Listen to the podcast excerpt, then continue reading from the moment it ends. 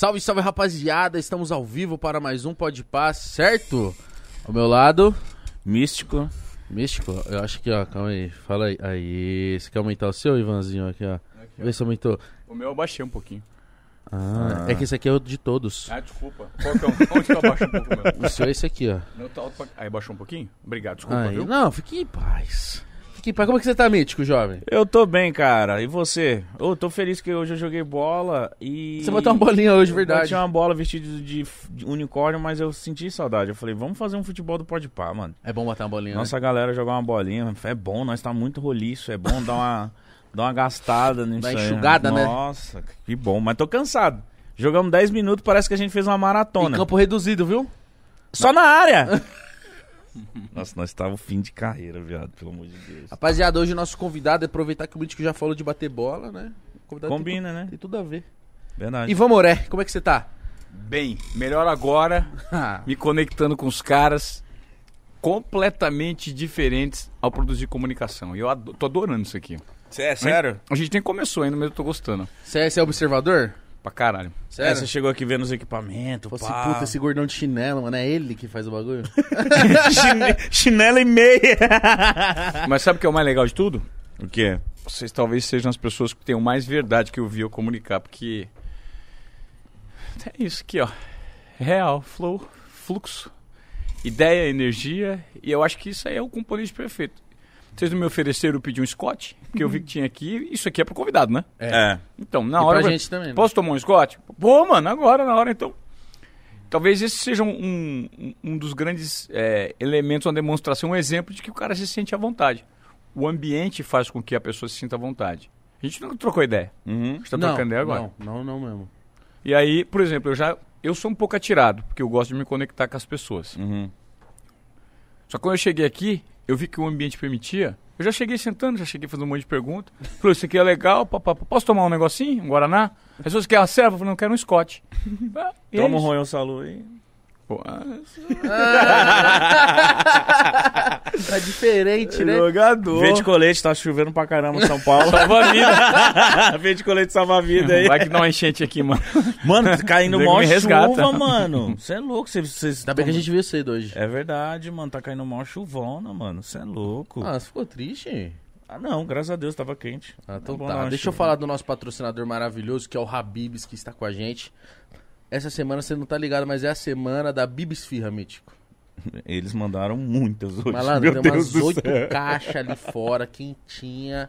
Ó, faz o quê? Faz o seguinte, mano. Vocês vão baixar o aplicativo do Habibs. É só você lá, Apple Store ou Google Play, onde for o seu, o seu distribuidor de aplicativos. Você vai lá, digita Habibs, vai baixar esse aplicativo e só lá no aplicativo tem essas promoções especiais da semana da Bibisfirra. Certo? É uma semaninha. E pra quem já é Habibers, que a gente já divulga aqui também, tem resgate melhor ainda de pontos pra você trocar por delícias no Habibs. Então, baixe já o aplicativo, é só você clicar no QR Code que tá na tela ou no link que tá na descrição. Mira a câmera do seu celular aí, tem um QR Code maravilhoso na tela e vai embora, vai ser feliz, vá comer.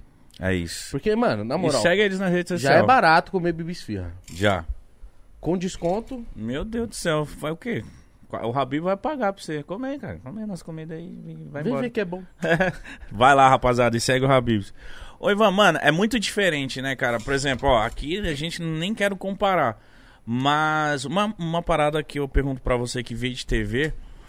Por que que na TV, cara, existe uma grande quantidade de pessoas por trás de um programa? Por exemplo, aqui a gente consegue fazer uma parada... Pra ter seis cortes de, de câmera lá na, na Globo, precisa de quantas pessoas? Pra ter seis cortes de câmera, É. ó, num switcher, né, que é, você tem duas pessoas ali que estão olhando. Uma, na verdade, que tá cortando tudo. Sim. Você tem no mínimo oito pessoas O trabalhando no quê? switcher. É. Oito pessoas. Você tem um editor-chefe, você tem um editor executivo, você tem um diretor de TV, você tem o, Ali enquanto você tá o cara que apresentando. gera caractere, o cara de GC. Seis pessoas. Você tem seis Quando pessoas. você tá ali no Globo... Quanto, no Globo Esporte, quanto, quantas... quantas equi- Quantas pessoas eram na equipe, mano, da produção? Só pra eu entender a, a dimensão da parada. Ó, vamos parar pra pensar só em equipe de, de redação. Né, editor de imagem e editor de texto. A gente tinha pelo menos aí cinco editores de imagem, cinco editores de texto, são dez profissionais. Aí você conta com pelo menos um produtor que fica de manhã, editor-chefe, editor executivo, apresentador, 8, 10, 12, 13, 14, 16 pessoas, assim, ali da parte jornalismo. Aí depois tem um coordenador, aí depois tem um Nossa, gerador de caracteres de engenharia. E aí se você for, isso sem contar a equipe de reportagem, tá? Então, por exemplo, se eu tenho seis reportagens no jornal e seis repórteres participaram, por trás de cada repórter, vamos lá, é, por, cada, ca- por trás de cada reportagem tem um repórter, tem um cinegrafista e tem um PJ. Então, se foram seis, 18 pessoas trabalharam na produção de seis. Quer dizer, 18 pessoas trabalharam na rua e mais cada reportagem contou com. Então, cada reportagem teve no mínimo cinco pessoas. Um PJ, um repórter cinematográfico, um, o, repor, o repórter, repórter cinematográfico PJ, três. Editor de imagem, editor de texto, cinco para produzir. Eu preciso aprovar. Apresentador, seis. E às vezes tem um, um operador de áudio, sete. Então o modelo de negócio TV, ele ficou caro. Mas é um modelo que sustentava, se sustentava pela quantidade de anúncios, porque tudo era centralizado. Antigamente não tinha podpah, antigamente não tinha essa visibilidade do YouTube, não tinha podcast antes. As pessoas não consumiam conteúdo alternativo igual consomem hoje. Todo mundo consome conteúdo na palma da mão. Se você hoje tem um smartphone, você é um cara criativo, e seu conteúdo atinge um nicho específico de pessoas, isso aqui gera um puto impacto. Você não precisa mais da TV. Eu vou fazer já de cara aqui uma provocação. Faz. Tem um cara, tem um cara que é maior que a TV Globo inteira, no mundo. É maior que o Brasil inteiro. Ele pode comprar os direitos de transmissão da Copa do Mundo, transmitir, ser produto, ser meio, ser fim. Ele é tudo. O Cristiano Ronaldo. Se o Cristiano Ronaldo quiser comprar a Olimpíada, ou se ele quiser comprar os direitos da Copa do Mundo de 2022 e transmitir no Instagram dele, ele compra. Ele atinge mais gente que a Globo. Ele é dono do canal. Ele transmite a Copa do Mundo aqui. Ele tá em quantos Não. seguidores? Não é louco? Você Ele- parou pra pensar ele nisso? é muito filho da mãe Caralho, eu mesmo. vou Ele tem quantos agora, seguidores, mano? Vamos olhar agora. Ele tem todos. Ele é o maior, né? É, ele é o maior do Instagram. Ele é o maior do E Instagram. ele ganha mais dinheiro com o Instagram do que com 340 milhões. 340? Que isso, Quando eu vi a última mano? vez, ele tava com 246. Ele tá com- 340. já subiu 100. É que voltou pro Manchester, né? Aí tem toda, toda aquela nostalgia. Meu doideira. irmão, 300. É, é muito. Nossa. Você sabe que você alcançar 300... O Brasil tem dos 200 milhões de habitantes? Você alcança um Brasil e meio. Quase dois, quase dois Brasil. Quase dois Brasil, mano. E numa comunicação... Você entendeu o que, que aconteceu? Mas isso de galera que segue. Sem contar da galera que, sei lá, que soube da transferência dele pro Manchester. Que às Eu vezes acho que eu tem não gente sigo que ele. tem É. gente que não segue, mas, a- mas acompanha. Às vezes, entendeu? Clica. mas o, o conteúdo dele gera... Mesmo para contas novas, chega. Ele vai chegar, ele vai gerar impacto. Então, você entendeu qual que é o modelo de negócio que ficou equivocado? Ficou Por isso que as TVs estão numa pendenga desgraçada. Porque, primeiro, para você atender um nicho, eu prefiro, por exemplo, conversar com uma galera. Se eu sou dono da Royal Salute, que está aqui na nossa mesa, e eu vou, vou- vou oferecer uísque para todo mundo. Eu quero fazer um anúncio no Globo Esporte, que eu dou comigo dava 3 pontos de audiência, só que eu não tinha um mapeamento inteirinho dessa audiência. Com vocês aqui eu tenho. Eu sei a galera que consome conteúdo, porque vocês devem ter métricas que as ferramentas hoje de analytics do digital te entregam. Entrega. Então é muito mais assertivo você pegar um conteúdo aqui, a Royal Salute, ela vai atingir eventualmente menos pessoas do que 13 pontos de audiência. A gente está quantas pessoas ao vivo agora? Você Ah, consegue essa métrica? Começou, acabou de começar, tá quanto, Alex? Tá 8 mil pessoas agora. 8 mil pessoas. Vamos lá, eu fazia o Globo Esporte e dava 13 pontos. A gente começava com 14. Pá, pegava o muito- SP 14 Nossa, pontos. mano. Aí se tivesse 14 vezes 70 mil domicílios. 10, 700, 7 vezes 4, 28. 1 milhão. 900, é, 28. 980 mil domicílios de cara na abertura. Pá, eu falava com 90, 980 mil casas. É louco, né? Meu Deus. O impacto é maior. O impacto hoje é muito mais assertivo aqui. Porque eu tenho o público exato, é o poder do nicho. Você sabe com quem você está se comunicando e essas oito pessoas estão aqui prestando atenção em tudo que nós estamos falando. Lá, não. Então lá, você gerava uma base de fãs. Aqui você gera uma base de consumidores muito mais verdadeiros do seu conteúdo. Esse é o poder do digital, o poder do menos que é mais. Isso é muito mais. Para a marca, por exemplo. Você acabou de fazer uma publi do Habibs. Sim. Mete o Habibs lá. Aí os caras falam assim, vamos ver o retorno que a gente tem. Eles não conseguem mensurar. Eles conseguem mensurar aqui. Não, o Rabis falou pra Sim. gente. É. Tanto é que esse mês a gente vai ter uma campanha muito, muito foda no Habibs.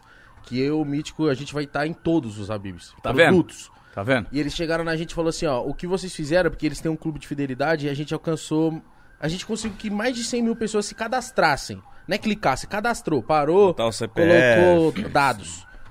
pra, pra comer de graça. A gente conseguiu isso, pra comer algumas bibisfirras e tal. Ele falou assim, a gente já fez propaganda na TV e não acertou tudo isso. Irmão, é isso que eu tô te falando. É, você o você tá entendeu o falando, é game. aí você entendeu o game exatamente. Você trouxe a metáfora, que é o exemplo. Você exemplificou. É muito mais assertivo. E detalhe, vai colocar uma propaganda de 30 segundos no intervalo do Globo Esporte. Você vai pagar milha. Os caras não precisam te pagar milha Não, por um que- anúncio. Que eu divido com o gordinho aqui, tá suave. cara. Você tá entendendo? É muito mais assertivo, você, é você, você tem muito mais conversão. Por quê? Porque é o poder do digital, que é o poder do nicho. Então, por isso, o entendimento de que hoje, é, meios de produção de larga escala, como TV Globo, rádios, eles, eles pulverizaram. É, informação virou commodity. Antigamente, quem detinha informação... Cara, eu dei já furo na TV Globo. Quando o Murici foi demitido do São Paulo, Você que falou? ele, eu- você não sabe, es- essa treta foi. Puta, tem, tem muita treta pra contar, Ah, né? Por favor. Por favor. Olha que loucura. Murici tava tretado comigo. Hoje, meu brother, gente boa, um dos caras mais legais que eu Mas conheci. tava enfesado. Mas enfesado. Ele. Uma vez eu fiz uma reportagem, ele não curtiu. Porque o meu chefe de redação, Alfredão, falou assim: Ivan Moré, tu vai fazer, tu vai fazer a porra da reportagem do Murici? Conta que o Juvenal Juvencio tá escalando a porra do time porque tá. Eu tenho fonte que tá. Tá escalando o time. Eu falei, então vou meter isso na matéria. E emplacamos. O lance tinha embarcado nessa também, falando que o Juvenal e eu fiz uma passagem. Ele veio apontar o tiro dele pra mim. Ele pegou e chegou pro assessor de imprensa do São Paulo, pro Juca, que continua lá, um cara maravilhoso. Juca! Fala pra esse cara aí, ó! Esse vagabundo aí, ó! Manda ele tomar no cu dele! no cu não, no meio do cu dele! Porque ele tá plantando notícia aqui dentro! Quem manda nessa merda desse time sou eu! Você é louco. Eu falei, Juca, fala, falei, fala pra ele aí, Juca! E ele, eu do lado, cara, ele falando pra mim, mas olhando pro Juca. Tá. Né, Não né? queria nem te olhar. Não queria nem me Meu olhar, Deus. puto, porque eu fiz a matéria. Eu falei, Juca, isso não se faz, fala comigo, né? Ficou puto. E aí surgiu a informação que eu queria ser demitido do São Paulo depois da eliminação na Libertadores de 2007, quando o time perdeu pro Fluminense no Morumbi, lembra? 2008. Perdeu pro Cinco, seis, sete. Maraca. Gol do Washington, não é? Do Washington, sim. Per- acho que perdeu aqui, perdeu do Maraca, exatamente. 2008, né? Isso. 2008. É oito, é oito que é. Oito, porque o foi Flu 5, perde 6 e pro- 7. Sim, sim, é, sim. é. E ele perdeu, e aí o Murici ia cair. O que, que rolou? Meu chefe falou assim: vai pro CT que o Murici caiu, hoje eu quero a notícia. Eu peguei e cheguei lá. No centro de treinamento, todo mundo esperando, o Murici não apareceu. Os caras, diz que o Murici vai, vai ser demitido. Aí eu falei, cara, eu sou muito intuitivo. Eu falei, ele não vai ser, ele não vai ser demitido aqui. Eu sei onde o Murici tá. O Murici tá no Morumbi. Ele vai lá. Vamos fazer uma coletiva. tá? É, eu falei, "Ele- eles não vão fazer coletivo, o Murici vai estar lá. E se eu quiser informação primeiro que todo mundo, porque na época não existia digital, não existia Twitter, não existia Ah, foi, nenhuma. foi você na sua cabeça. Na minha cabeça, eu cheguei lá, todo mundo, os cara, o Murici vai chegar já já. Será que é demitido hoje, não é? Peguei ele aqui meu chefe e falei assim, eu vou cair fora daqui. Fica aí! Eu falei, cara, ele não vem pra cá. Fica aí. O que você tá querendo fazer? Eu falei assim, tá bom, vou ficar. Não fiquei. Olha. Sabe o que eu fiz? Foi pro Foi Morumbi. lá. Foi pro Morumbi. E eu, cara, tava nervoso Mas com a você decisão. conseguiu entrar dentro do Morumbi? Não, calma, se liga. Aí vai vendo. Eu sabia onde. Não era. Eu não fui pro. Eu não, fui, eu não tinha sentido ele pro campo. Ele ia pra onde? Ele ia pro gabinete do presidente. E eu perguntei ali no- na portaria, eu falei assim, o presidente tá aqui, o Juvenal? Ele falou assim, não, o Juvenal não chegou. Eu falei, então o Maurício não tá aqui. E ele vai ser demitido. Vai ser demitido lá. A imprensa tá tudo aqui. Ele vai ser demitido lá. Eu vou lá sozinho. Peguei o carro e assumi o risco. Tomada de risco. Fui. Quando eu cheguei lá, bati na sala da presidente. Pois não? Falei assim, o presidente tá aí, tá. Ela falou, o que, que você quer? Eu falei assim, não, eu vim aqui, o presidente não vai te atender. Eu falei assim, mas eu vou esperar um pouquinho na antessala pra eu... Ele falou, mas moço, ele falou assim, eu posso ficar aqui na antessala. A antessala é o clube, eu vou ficar aqui. Tudo bem. E o Magal, o cinegrafista, estava comigo e falou assim, Ivan, será que ele vem, cara? Eu falei assim, cara, ele vai vir. E eu fiquei tão nervoso que eu falei assim, cara, vou estar no banheiro. Eu fui dar um barro. fui dar um... Tava com... Me, me ativou, cara, fui dar um barrão. E quando eu fui dar um barrão, quando eu voltei, o Magal tava com o olho estatelado. Você não sabe o que aconteceu. Eu falei, o quê? Ele falou, Muricy entrou. Eu falei, cravei, o cara ia ser demitido.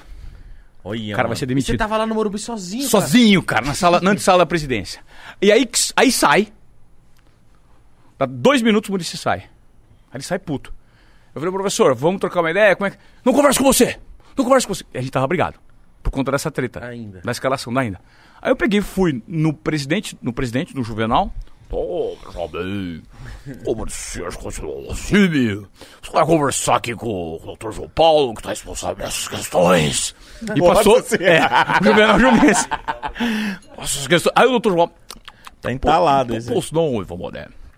Falei, é, doutor João Paulo, eu tô aqui no lugar certo, na hora certa. O senhor conhece a reportagem. O furo tá na minha mão. Me passa aí. Foi demitido, né? Só confirma, porque eu preciso ligar pra TV Globo. Eu vou fazer a reportagem, mas vou tentar dar um furo na Rádio Globo. Ah, você foi legal pra caramba, É, então. peguei. Não, veja bem. Eu falei assim, doutor, eu só preciso da confirmação. É o papel de um repórter. Me confirma aqui. Foi demitido, né? Não, veja bem, não, não, não, não, não, não, não. Foi. É, que veja bem. Falei, doutor, por favor, tá passando o tempo. Ivan, ele não foi demitido. Deu três. Aí eu peguei liguei e falei assim: ó, Ivan, onde você tá? Meu chefe me liga. Eu falei, tô no Morumbi. Maurício, você tá aí? Eu falei assim: tá. Crava então a porra do furo. Desobedeceu a hora e crava o furo. Eu falei assim: eu não consigo cravar porque a diretoria falou que não foi. Deu três minutos. O Murici me viu lá. Falei assim: ó, o Ivan Moré tava lá, né? Eu vou dar o furo pra você. Ligou pro Leandro Quesada, da Rádio Bandeirantes. Dá o furo aí. Deu pro Quesada. A Bandeirantes foi lá e pumba, deu o furo. Cinco minutos depois do furo. Você é um merda mesmo, né, Ivan? Aí eu falo pra você. meu chefe. Você sai da- da- do lugar onde tá, tá com o furo e não consegue confirmar. Eu falei, caralho, o cara tava aqui, ó. E nessa época o furo valia muito. Porque quem tinha exclusividade da informação primeiro, que é completamente diferente hoje. Que eu tava te dizendo, o jogador dá o furo. Ele fala, ô, tô saindo, tô fazendo. O canal é dele, bicho. Cristiano Ronaldo fala aqui, ó, se ele quiser. Sim. A não ser que tenha uma marca muito grande e pague pra ele pra TV pra falar. O que que rolou? Eu cheguei no doutor João Paulo. Falei, doutor, já me fudeu, né? Sacanagem. Eu tava com o furo na mão, pô. Você sabia que eu quase fui demitido por causa dessa? "Não, veja bem, se você for demitido, eu te arrumo um emprego na cultura. Eu conheço o pessoal da cultura. Eu falei, eu não quero trabalhar na cultura, doutor. Eu quero trabalhar aqui, eu quero informação. E ele falou, eu fico te devendo uma, então. Eu falei, ótimo. Então você vai ficar me devendo uma, com a carta na manga. Dei a volta por cima. Tempo depois, todo mundo em cima dos caras do São Paulo. Pá, vamos trazer um jogador foda do São Paulo, internacional, que tá voltando pro Brasil. Todo mundo queria saber quem era. E eu tava numa transmissão da TV é, São Paulo e Palmeiras, na Arena Barueri. Campeonato Paulista, eu acho. E aí, tava todo mundo, eu cheguei pra transmissão, tava todo mundo em volta querendo saber, ah, hoje talvez todo mundo saiba do anúncio. Aí eu peguei e vi que tava um monte de urubu em volta dele querendo saber as Era o informações. Lugano voltando? Vou chegar lá. Aí ele pegou e perguntou. É, todo mundo perguntando, e eu cheguei nele e falei, doutor, lembra que tá me devendo uma? Ui, Ivan, mas eu não posso fazer isso. Você tá me devendo uma. Então vamos fazer o seguinte, hoje você, eu vou te coroar. Você tá na transmissão? Eu falei, tô na transmissão, deixa eu dar uma informação na transmissão. Ele falou assim, um Cicinho tá voltando, o contrato é de tanto por tanto tempo, pode dar. Nu. E 15 minutos antes de entrar, eu entrei. Peguei o fone, o equipamento, o Kleber Machado estava na transmissão. Falei, Kleber, eu tenho informação aqui da contratação. Opa, quem que é? Tá todo mundo querendo saber. Quem que volta? Eu falei assim, fica na transmissão, me chama que eu conto. E aí os caras vieram na transmissão. Temos novidades, Ivan Moré. Eu falei, informação confirmada, o Cicinho chega, contrato de tanto tempo, assim, assim, assado. Então, a cobertura jornalística, ela tem os dois lados. Você tem que entender que hora você toma o chapéu e que hora é a hora de você revidar. Ou se aliar com o cara que, entre aspas, é seu adversário, pra você conseguir a informação. Uhum. Então, esse é o jogo que rolava antigamente. O digital chegou e quebrou tudo. Faz sentido? Entendi. A notícia vai na hora. não- Sim, cara. Mas e que aí, muito da hora esse, esse bastidor de É, futebol né? pra gente que é apaixonado. Porque você assume um risco, né? Naquela hora que você sai da Barra Funda e vai pro Morumbi. Que é teu cargo, né? Meu cargo. Isso, isso, o nome disso, Igão, é desobediência produtiva. É o nome do meu conceito. Eu tenho tatuado aqui, ó, esse triângulo aqui, ó. A base da desobediência produtiva é isso aqui, ó.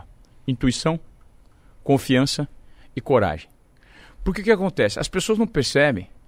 Vocês são, no mínimo, no mínimo, no mínimo, uma intuição extremamente elevada, que eu já percebi.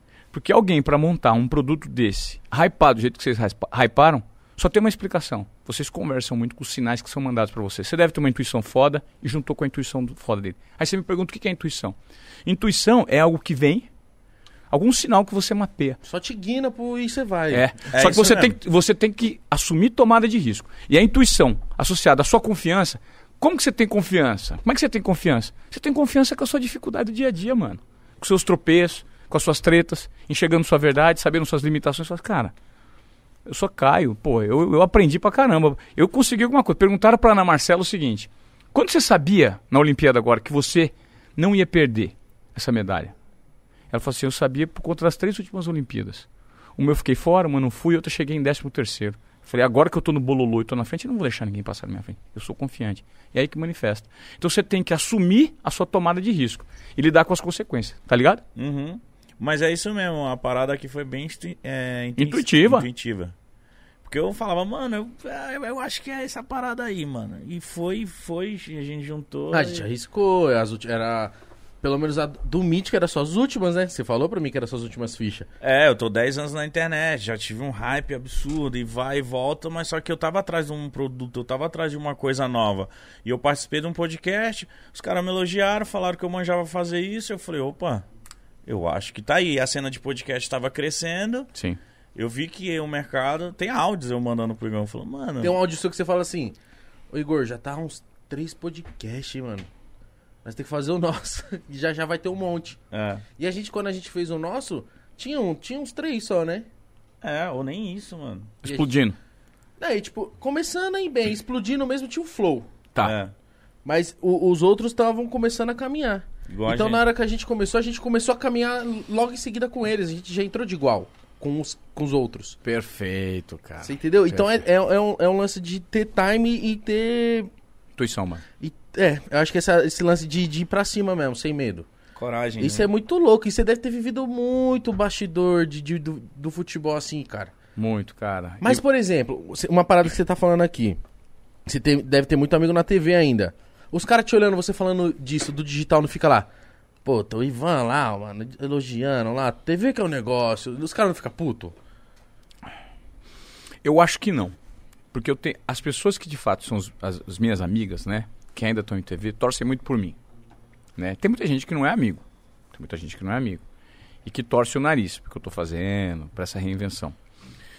Só que é aí que tá a parada, Igão. E mítico.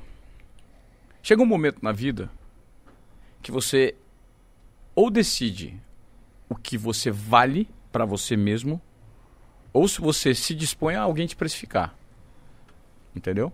Então eu falei, opa, não, não, não, não. Eu valho isso. Eu tava tocando um programa legal. Entendeu? De 15 a ca- a 19, eu falei, não, o programa tá legal. Então, vocês querem me tirar do programa? Pra continuar na TV Globo? Não, não quero não, mano. Eu vou cair fora então. Então eu vou, eu vou pra minha jornada, vou mergulhar de cabeça na minha jornada e fora de TV. Você é louco? Você, deve, você tem 20 anos de Globo, mano. É, você então, vai cair sair fora? da Globo. Como que, como que foi, tipo, pra tua mãe? Porque querendo ou não, ela fala, ô, Ivan, Susto. não faz isso. Todo mundo assustou. pra todo mundo, né? Pra todo mundo, foi um susto. Pô, como assim? Cara. E, aí, e esse impacto é a experiência mais rica. Quando você sai e você lida com algo que você não domina. Você fala assim, beleza, mano, só que eu vou dar um passo, a- vou aprender todos os passos, vou começar do zero, mas eu vou aprender. E eu vou gerar a minha audiência. Só que a minha audiência vai consumir não o produto que eu sou naquela vitrine, vai consumir a minha verdade. Vocês não vendem sua verdade? Cara, com todo respeito, vocês ganham muito mais que o pessoal que trabalha na TV Globo hoje. Eu garanto, não sei quanto vocês ganham. Só pelo público que eu vi que vocês fizeram do Habib e pelo número de visualizações que vocês têm, hoje vocês têm um formato que monetiza muito mais do que o formato antigo, que é o offline. Uhum. O cara que ganha bem lá ganha muito menos do que a galera que está fazendo dinheiro no digital. Só que vocês não estão fazendo pelo dinheiro. Vocês estão fazendo pelo propósito, pela intuição, pelo que direcionou a verdade de vocês. Porque vocês não, não fossem verdadeiros e 100% entregue, e se a galera que estivesse assistindo agora não visse verdade, por que vocês fariam sucesso? Vocês não são famosos, vocês não estão na TV. E aí você vê um monte de gente migrando de TV pro digital que não, não vira. Por quê? Porque é outro formato. Tá ligado? Isso não Tipo, isso só vê muita quadrada, né? gente da TV vai pra internet, mas eu acho que é, e muita gente da internet vai pra TV também não dá certo. Mas eu acho Sim. que assim, o, a, a rapaziada da TV fala assim: "Não, já era, eu faço um podcast, eu faço qualquer coisa aí na internet, eu sou famoso, vai dar certo". E não é, a galera da internet é outra galera. A galera gosta da galera da internet. Não, a É. galera... Se você é da TV e vai na internet, vai no sapatinho. mano. exatamente. Vai com respeito, tá ligado? Vai é a mesma manha. coisa, a gente que tá aqui com o Podpah, tá fazendo sucesso, aí, sei lá, o SBT fala, faz o Podpah aqui. E a gente já chega lá achando que vai ser uh, Sucesso. sucesso, e, e talvez não vai ser porra nenhuma lá. Aí não emplaca lá. É. Exatamente. Quantos programas vocês notaram que já migraram? Cara, a TV Globo uma vez contratou o Casé da MTV, lembra? lembro, o mano. Colocou o Casé, foi um fiasco. Foi. A linguagem se adaptava a uma linguagem muito mais aberta e libertária, que era a imagem da MTV. Aí você vai meter o cara na TV Globo, não tem nada a ver, Ele, meu ele irmão. ficava com a buzininha, né? É. Era até legal o programa, mas não... não Mas não tinha fit, não É. tinha match, não encaixava. Entendeu? Diferente como foi o. Até que foi além, o Marcos Meu na Band, por exemplo, que ficou aquela loucura lá. Mas, tipo, foi mais combinado. Tinha mais a cara da Band. Agora a Globo teu. Cara, era difícil Você imagina o Neto na Globo?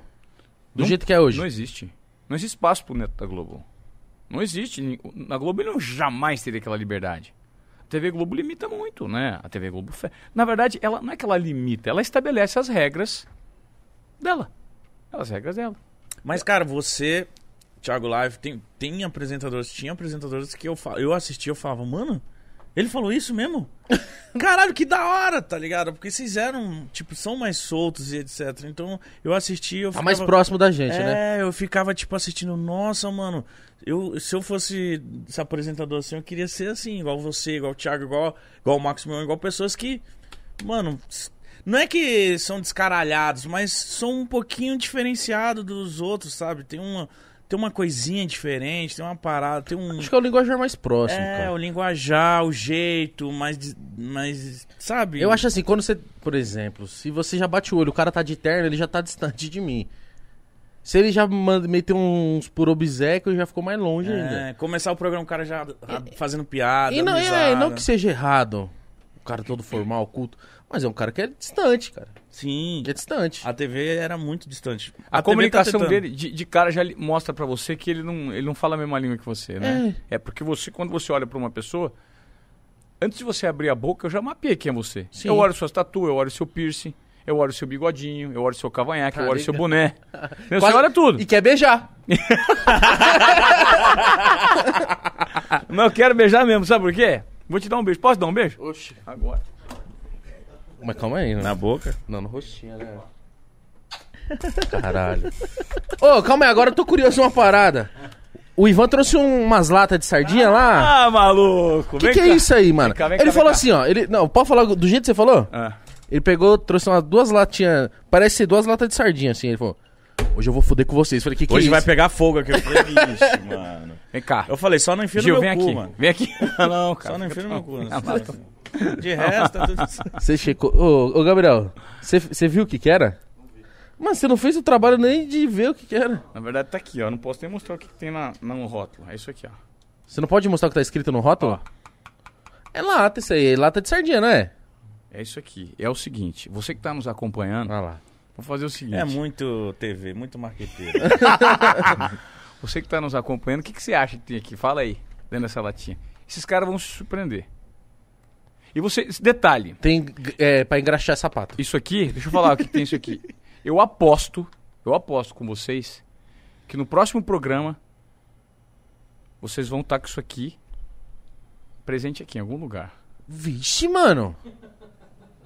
eu Ah, aposto, eu aposto. Eu aposto que vocês vão estar com isso aqui. Vocês vão me agradecer pra caralho por isso aqui. É uma pomada de cabelo.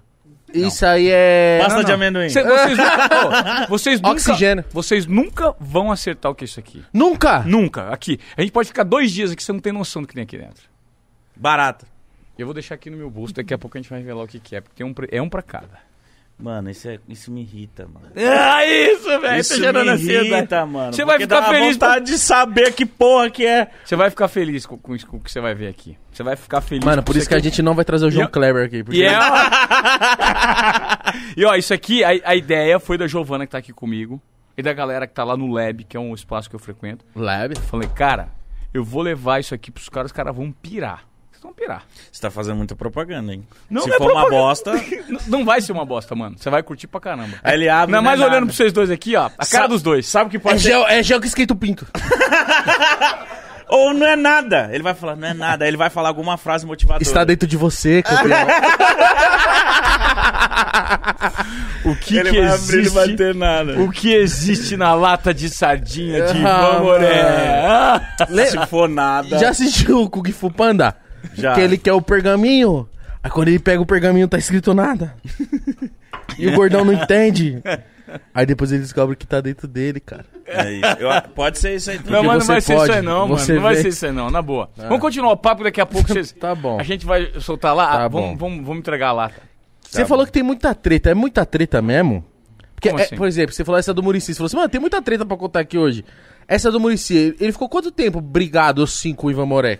Ficou tipo... Ah, acho que Ah, ficou, não vou falar mais não. ficou dois, três anos. E sabe que... Mano, velho. É, mas assim, ficou numas de. Pô, eu, depois eu fui fazer o São Paulo, na Sul-Americana, com o Boca lá na Bomboneira.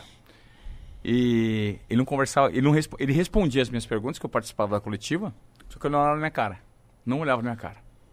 Aí eu fazia a pergunta, Murici, não sei o que, é isso mesmo. Não sei o que, não sei o que, eu olhava pro lado. Putão. Até que um dia, um cinegrafista, fera, nota 10, aliás, Mosca, que falta você faz na TV Globo, cara, que você falta que você faz no mundo do esporte. O Mosca, que era o cara que Ronaldinho Gaúcho parava o treino pra dar chuteira pra ele, Ronaldo Fenômeno falava com ele, ele tinha mais autoridade e mais mídia, mais networking do que os caras. Caralho. E aí o Mosca um dia, Ivan, ele fala assim, mosca. Ô, Amado, eu tô aqui em casa, cara, no um churrasco em Campinas. E tem um cara aqui, cara, que quer falar com você. Porque ele falou, cara, que gosta de você. Teve um, um mal entendido. eu falei, quem é? Aí o Murici pegou. Oi, vai, Murici. Tudo bem? Eu falei, Murici, professor, tudo bem. Tá tudo bem, tá, cara? Para com essa bobeira aí, cara. Tamo na boa. Eu falei, pô, obrigado, cara. Obrigado por falar comigo. E as coisas se resolveram. Que da hora. Trocamos ideia, depois fizemos programa juntos. É simples, né? Simples até. pra caramba. O Murici, mano. Ah, não, eu, eu pago um pau pra ele, Ele é mano. foda, e eu sou né, corintiano mano? pra caralho. E eu pago um pau pro Murici. Não, ele é o Murici tem embaçado. respeito, é, porque ele é embaçado. Porque, mano. ó, me irrita, me irrita. Seu time faz o gol e o técnico não erga as mãos pro alto pra a, comemorar. O Murici Ele- aqui, ó, Se joga. puxava os cabelos. Mas quando começou. Quando. Que fez te despertar pra ser jornalista, mano? Tipo, desde molequinho, você. Como Comecei foi? rádio com 14 anos, mano. Sabe que, sabe o que me fez despertar? O fato de eu frequentar uma rádio desde muito cedo. Isso aqui, microfone, é um instrumento que mais me encanta no mundo. E depois a câmera, porque eu comecei no microfone. Eu ganhei um Walkman com 10 anos. A minha mãe notou que eu já desde cedo tinha facilidade para falar na frente da câmera. Eu adorava a câmera, adorava o microfone. Ela pegou e me deu um Walkman e falou assim: agora vamos treinar os caras da rádio. Os caras, como que os caras falam na rádio? Com 15, eu entrei na rádio com 14. Por quê? Porque eu não cresci. Com 12 anos, os moleques tudo ficaram puta, os marmanjos forte e eu fiquei. Eu fui Mirrado. crescer com 16, mirrado. É, desenvolvimento, é, desenvolvimento. Começaram a me arrebentar na escola. Eu falei, caralho, bicho. Sério? Perdi, perdi time, já não, tinha, não participava mais do time da escola, as meninas não olhavam pra mim. Bullying, pesado. No interior o bullying come solto. E o bullying você resolve, resolvia antes como? No braço, né? Então eu apanhava todo dia na saída da escola. E chorava, e chorava assim, sofria calado, voltava pra casa. Aí um dia minha mãe falou assim, filho, o que que você... Eu falei, eu queria trabalhar. Ela falou, então por que você não vai trabalhar na rádio? Tem uma rádio aqui na cidade. O seu tio trabalha lá, é gerente, você tá sempre lá. Eu falei assim, você pede emprego pra ele? Era cunhado dela. Peço. Fui lá e pedi. Falou assim, beleza, coloca ele pra ser operador de som. Aí eu comecei a trabalhar, eu ficava de segunda a segunda na rádio. Eu trabalhava no final de semana, só sábado e domingo como operador de som, sonoplasta. Tinha uma mesona, passava, só controlava o áudio. E aí eu comecei a gostar tanto da parada, de dominar tanta parada, que no momento de folga ali, eu colocava o microfone e eu mesmo apresentava o programa fingindo que estava apresentando, mas eu dominava a mesa toda. E um dia o meu tio viu isso, falou, caramba, mano. E era do quê? O que, que você ficava fazendo, falando? Então, eu não falava, falava, inventava. Boa. Aí ele falou assim: vê o seguinte, você tá trabalhando de operador de som, regra 3, sábado e domingo na Rádio AM. Quinta-feira, quinta-feira amanhã, era uma quarta-feira. Se prepara, você vai falar na Rádio FM. Porque na Rádio FM, todo dia, das 8 da noite às 11, depois da Voz do Brasil, tinha um programa de música. E era um cara chamado Fernando que tocava. E a avó do Fernando morreu, o Fernando não podia trabalhar. Ele falou assim: amanhã, hoje à noite, hoje, você vai falar. O Fernando teve que viajar, teve um problema. Você vai falar numa quinta-feira. Se prepara. Eu falei, você tá brincando? Ele falou. No- Nossa, mano. Aí que eu tinha duas picapes aqui, MK, um toca-CD, três cartucheiros, que é onde você coloca os spots propaganda, uma mesa de oito canais. Eu abria ZYD882, Rádio Jovem FM, sintonia 95,1 MHz, frequência modulada, canal 236, uma emissora de Presidente Venceslau, Estado de São Paulo. Fala galera, tudo bem na comunicação até às 11 da noite? Ivan César, com o melhor da música nacional e internacional. Começamos com Madonna. Get into the groove, so you got to prove. Você é de Presidente Venceslau? Presidente Venceslau. Eu tenho família em Presidente Epitácio. É, 30 quilômetros na divisa do estado. Do lado. Caralho, mas você já começou assim? Cara, você não sabe o que eu ensaiava, mano. Cê- cê- aí eu te falei, 15 anos, ficava igual um maluco o dia inteiro. Isso é prefixo da rádio. Eu lembro até hoje, todos falavam. Eu já comecei. Olá, tudo bem? Na comunicação até as 11, Ivan César, com o melhor da música nacional e internacional. Começamos com Madonna. Aí tocava. Aí tá. Você Aí que botava pra tocar as músicas, Tu- tudo. Isso aí é DJ raiz. Os caras falam É, do caralho. Alok, do fulano. Cara, disc jockey é o cara que comandava o microfone e tocava uma FM sozinho. Detalhe, não tinha computador. Eu tinha três cartucheiras, 80 cartuchos de propaganda, uma lista de propaganda, uma lista empilhada de disco, uma lista de CD que eu precisava seguir a programação. Nossa E senhora. às vezes eu colocava o ouvinte no ar. Jovem Sul FM, 8 horas e 10 minutos. Com quem que eu tô falando? Fala, Mítico. Fala, Ivan, tudo bem? Legal, seja bem-vindo ao programa. Quer ouvir algum som? Você já me pedia previamente. Pô, eu quero ouvir aí Michael Jackson, toca pra mim aí. Black or White. Pedido do Mítico. Black or White pra você, Jovem Sul FM, 8 horas e 10 minutos. Michael Jackson. Isso é muito Caralho, louco. Não é muito muito louco? louco, e aí, mano. detalhe. Muito louco. Nessa época, eu consegui superar o bullying. Conti- Continuava mirrado, continuava pequenininho, só que aí a galera pagava pau. Ô, o cara trampa, mano. O cara começou cedo. O cara é molequinho e tá trampando. já. Molequinho com 15 anos falando na rádio, tá ligado? Mas você bem tinha aquela voz. E aí, galera? Falava. Jovem Sul FM. Mas você não tinha voz fina, Não tinha caralho? voz, tinha, tinha. Tinha voz, mas tentava dar uma encorpada, né? Eu tenho ainda. A minha mãe tem as fitinhas cassete gravadas comigo. Ah, isso aí tem que guardar pra sempre. Pra Nossa, sempre, cara. mano. Ela tem as fitinhas. E detalhe, eu tocava uma música pra ela. é, Eu sempre tocava uma música pra ela, que é uma música do Lionel Rich, chama Do It To Me. Música bonita, cara. E eu até me emociono quando eu falo da minha mãe, porque essa época eu tocava a música pra ela. toda Beijão, vez. dona Zilda. Dona Zilda, é. Tá Mano, pedindo o link pra assistir a live. você entrou novão, mano, e já metendo Novão, trampo. E aí, então você falou, mano, quando você começou. Mas então... a partir desse dia você continuou na FM? Continuei. Aí o que aconteceu? Meu tio falou, cara, você foi bem, agora eu vou te promover da AM pra FM. Você começa a falar. Aí o que eu trabalhava sábado de manhã, sábado à noite e domingo eu pegava do meio-dia e até as 8 da noite. Então eu trabalhava só final de semana. Só final de semana dando Não, e, folga e os dias que era mais da hora pra você talvez sair, brincar, se divertir. Não, eu não jogava. Ó, eu parei de jogar bola, eu parei de jogar tênis. Eu estudava durante a semana. E aí, três meses se passaram, eu passei- o programa. Eu assumi o programa. Eu comecei a fazer o programa de segunda a sexta, aí folgava sábado, trabalhava domingo. Domingo à noite fazia. Então só folgava no sábado. Cara, mas foi um tesão essa época. E já ganhava um dinheirinho, já tava Ah, da eu, hora. eu ganhava 247 reais por Pô, mês, eu com lembro. 15 anos, 247 reais. naquela época era um dinheiro. Era? Cara, eu comprei um Nike Air. Primeiro, é, eu lembro. É, eu comprei um Nike Air. E os meus amigos iam lá fumar bituca de cigarro, que a gente ficava. e tomar tubaína, mano. tomar tubaína e fumar bituca de cigarro, era louco. Porque as, as bitucas que ficavam jogadas. Ficava jogado no cinzeiro, a gente tinha dinheiro pra comprar cigarro, os caras lá pegavam uma bituca de cigarro, Meu fumavam, ficavam tomando tubaína e mano. comendo amendoim. E as meninas lá de Venceslau, que me paqueravam, as meninas da, sa- da, da minha classe e tal, iam todas lá me ver apresentando. E aí, quando elas chegavam no estúdio pra me ver apresentando, eu falava, caramba, bicho, posso errar aqui, tá ligado? E aí eu ficava um pouco. Responsa 15 anos. Hoje. Mas pô, mandava a música pode- pra mina? Toma. Mandava. Toma essa aqui, filha. Mandava, tocava música para as meninas. E aí eu comecei a me colocar num lugar que eu não tinha nenhum destaque. Eu passei Imagina a ter ele, por velho. conta do trabalho, entendeu? Uhum. Então, tipo, você come... Aí, de, de um moleque que sofria bullying, você começou a virar um cara descolado. É isso. Cara da hora. Começou a pegar as menininhas. Da comunicação. Não, tô tal. imaginando ele falando com as meninas, porque, tipo, eu imaginei um vidrão aqui, ó. É. Um vidrão. Aí ele. Agora, pra Amanda, essa aqui, Vlau, toma, Amanda! Aí começou a música, ele aqui, ó, hoje é nóis. Esquece! Valeu, Amandinha! Dale! É verdade, eu ia tirar muita onda. Eu com 15 anos, eu era um pedaço de esterco, velho. Só queria, só queria zoar, fazer doideira e viver. Ah, Não que hoje eu não seja assim também. É, não mudou muito. Não mudou muita coisa, eu gosto muito de viver. Mas com 15 anos é uma idade. Que é difícil ter essa responsa toda, né? Isso. Entendeu? Cara, eu, quando eu paro pra pensar, eu- hoje eu tenho 44. Faz 30 que eu trabalho, mano. Parece que eu tenho 44? Não, mano. Eu tenho Não, 40. não parece. Faz 30 anos que eu trabalho. E eu comecei muito cedo. Então isso tá muito. Porque eu, eu, se- eu sempre fui. Tipo, eu não tive muita orientação assim de. Ah, você tem uma situação aqui que você pode. Eu falei, cara, eu tenho que me virar por mim mesmo.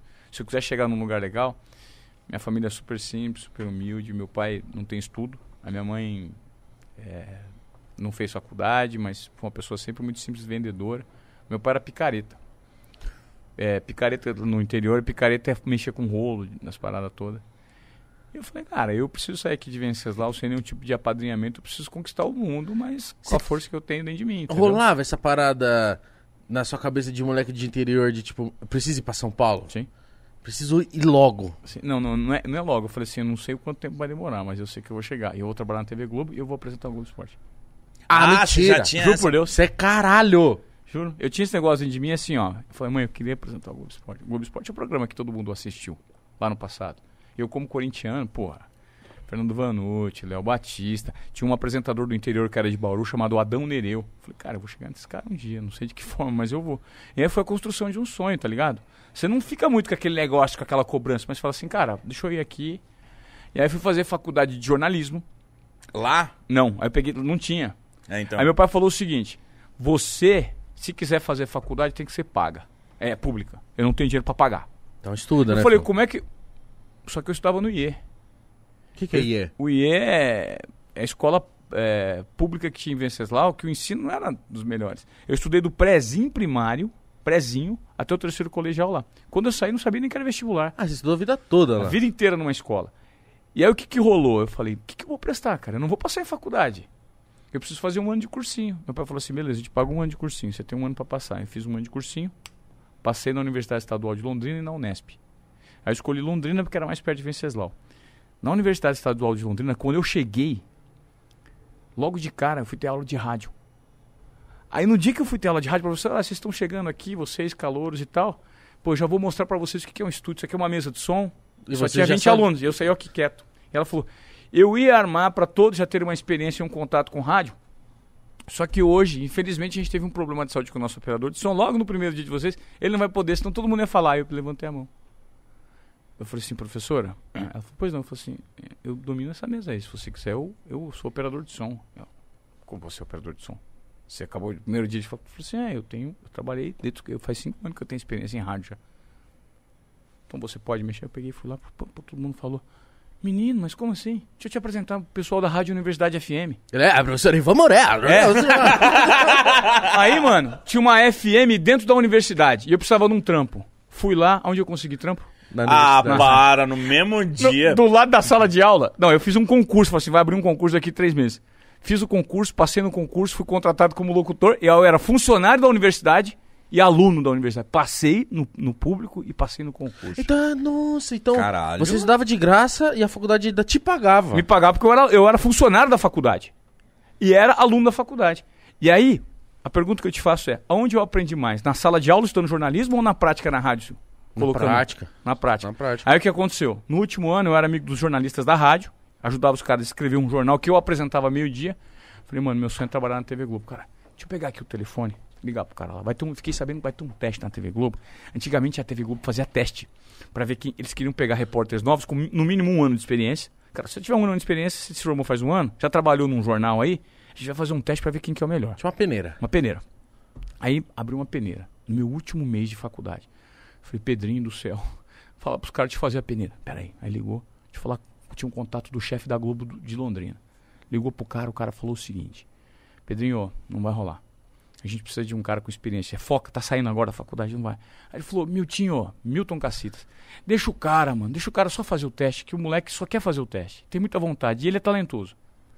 Só dele falou assim, beleza, eu vou fazer, mas ele é o café com leite do teste. Beleza. Aí foi. Já foi desacreditado. Fui desacreditado. Só que eu fui com uma puta da vontade. Caiu o pré-olímpico de 99. Uma. A matéria que eu ia fazer é uma matéria do pré-olímpico. Eu fui com a repórter da Globo pra fazer. A dela ia, ia pro ar. E a minha só valia como teste. Aí eu fui fazer. Fiz a reportagem. O cara falou assim: ó, beleza, valeu. Se a gente não te ligar até terça-feira, não vai rolar. Isso era uma quinta.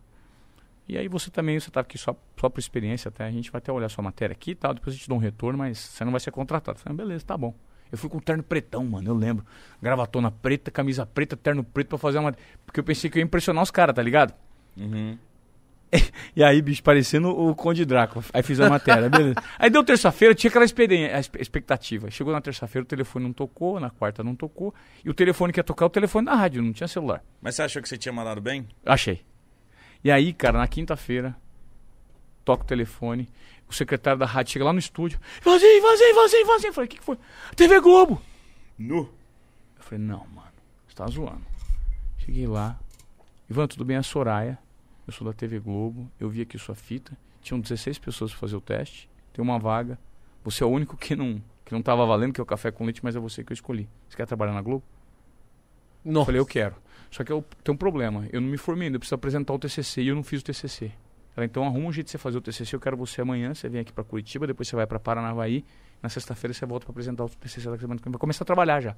Aí eu fui. Eu agora não sei como você vai preparar seu TCC, mas você, você apresenta. Aí me juntei com dois, com dois, com dois picaretaços da TV, o André e o Anderson. Os caras também estavam lá. No, a, a minha professora falou assim: Ivan, é o seguinte, você conseguiu o mais difícil, que é uma vaga, direto na imprensa, na Globo, de cara, sem se formar.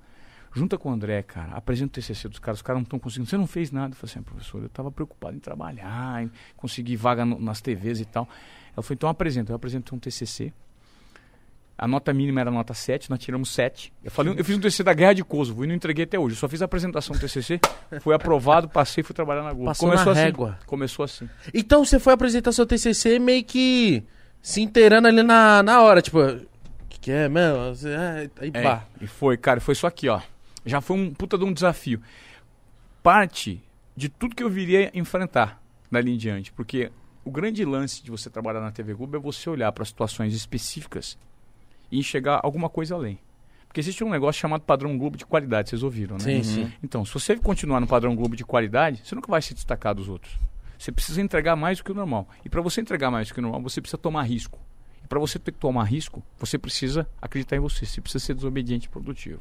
Como que você é desobediente e produtivo? Você precisa ser intuitivo, você precisa confiar no seu trampo e você ter coragem de apostar nas paradas. Simples assim. Nossa, mas os, os chefes dele ficavam assim, meu Deus, ó, Ivan. O Ivan louco. Mas ó, quando É. você começou na Globo, você foi do quê? Repórter? Mas aí de que programa? O que Não, que eu- era? eu- Agente esportivo? Deixa eu falar, cara. Eu apresentava, eu apresentava um programa na TV Globo. É, eu, eu era repórter, não era repórter de tudo. Eu apresentava um programa na Praça de Paranavaí. Era, era filial de Paranavaí da Globo. Eu apresentava o, o- Sabe o SPTV segunda edição hoje? Que Sim. o Tramontina apresenta aqui em São Sim. Paulo? Eu era apresentador de Paranavaí, mano. Entrava no ar com os ternos do Didi. Aqueles ternos com as ombreiras de meio metro de cada lado. Novão. Novão, novinho, cara. E apresentando o programa aqui já ao vivo, ó. Caralho, caras já que me colocam- responsa, É. mano. 1999, 2000. Já comecei nessa. 99, hein, mítico? E aí o bagulho foi subindo. Caralho, tinha 3 anos. Eu tinha nove. Mas é tipo... Já- aí você foi se destacando, mas você sempre falou assim, mano, a minha parada é o Globo Esporte. Eu sempre gostei de esporte. Pintou a oportunidade de vir pra Sorocaba, os caras viram uma matéria e me convidaram. E aí começaram a me chamar direto. Quando eu tava em Sorocaba, o Santos ia treinar em Jarinu, o Palmeiras ia treinar nas paradas. O Globo Esporte, eu tenho um repórter aí, pedia pra, pra, filha, pra praça de a Globo de Sorocaba. Cara, tem o Moré, vou mandar o Moré. Aí eu comecei a fazer matéria. Só que nesse período, eu fiquei. Os caras começaram a gostar de mim. Eu queria uma vaga em São Paulo. Mas pra eu conseguir a vaga em São Paulo, tinham cinco caras na fila na minha frente do interior. Uns caras mais antigos, melhor do que eu e tá com. Só que eu falei, os caras gostaram de mim, não posso perder a chance. Aí me chamaram, ô, você quer vir todo final de semana trabalhar em São Paulo? Falei, qual é meu sonho? Vou pedir pro meu chefe. Aí pedi pro meu chefe, falei assim, ô, eu trabalhava de segunda a sexta, sábado e domingo eu trabalhava e sábado e domingo eu folgava. Então eu trabalhava 14 dias e folgava dois. Folgava um fim de semana assim, fim de semana não. Aí os caras falaram assim: você vem final de semana? Eu falei, vou. Aí eu pedi pro meu chefe, deixa eu ir no final de semana. Ele falou assim: beleza, você faz o plantão no final de semana aqui, você vai na tua folga. E aí eu fui na folga. Eu fiquei um ano e meio trabalhando na folga. Nossa, então você não teve Nossa. folga por muito. Eu fiquei um ano e meio sem folga. Eu folguei. Não folguei nem no Natal, porque me chamaram. No, no Réveillon, porque me chamaram pra fazer a São Silvestre, só folguei no Natal, dois dias. Fiquei um ano e meio. Aí depois de um ano e meio, pintou uma vaga. E aí tinha um monte de cara na fila. Só que aí quem tinha entregado? De graça. Ah, não, Ivan, a vaga é sua. Fica tranquilo. Você tá contratado. Aí eu cheguei em São Paulo. Então foi, foi muita ralação, irmão. Tá ligado? É bom saber essas paradas, os É. bastidores do, do que, do que você Nossa, passa. mas deve ser uma- um lance de competitividade, assim. de- eu não falo de competitividade de briga, porque eu não sei como é que é. Mas eu falo assim: o- quantas pessoas disputam essa vaga, cara? Nossa, mano. Quantos jornalistas, quantos acabam de se formar e deve ser uma doideira pra conseguir uma vaga. É louco. Mas anti- antigamente você só tinha. Mano, se já é difícil hoje, você imagina antigamente que não tinha É. internet. Hoje, se o cara faz um blog, se o cara monta um podcast, na boa, vocês iam conseguir uma vaga na Globo? Não iam. Só que hoje, que eu tô te dizendo, hoje você não precisa da vaga na Globo. Hoje você empreende, monta o seu conteúdo, monta o seu podcast e tá aqui arrebentando. Sim. Entendeu? Fazendo o que você gosta e recebendo pra isso. Antigamente não. Era tudo centralizado nesses meios. E a peneira pra você chegar era muito difícil. Agora, a peneira pra você se manter é mais difícil ainda. Porque lá existe muita indicação, você precisa de um patrocinador interno, um cara que gosta de você, senão você tá fudido. Você só pega fim da fila. E eu vivi no fim da fila. Eu só consegui sair do fim da fila por conta de um comportamento de desobediência produtiva. Mais uma? Qual foi? Vários? Você quer saber mais uma? Por favor, todas eu quero saber. Todas? Bom, deixa eu te contar o, o mais desobediente. Eu posso te contar a história do gordo? Pode. Do Ronaldo? Nossa, eu amo ele. Então, eu também. Todos nós, né? Todos nós. Ó, 2009, maior contratação da história do Corinthians. Concorda ou não? Concordo. Da história. Da história. Da história. Ah, não. E o Leonatel? E o Souza? O Souza. Nossa, e o Souza veio como astro.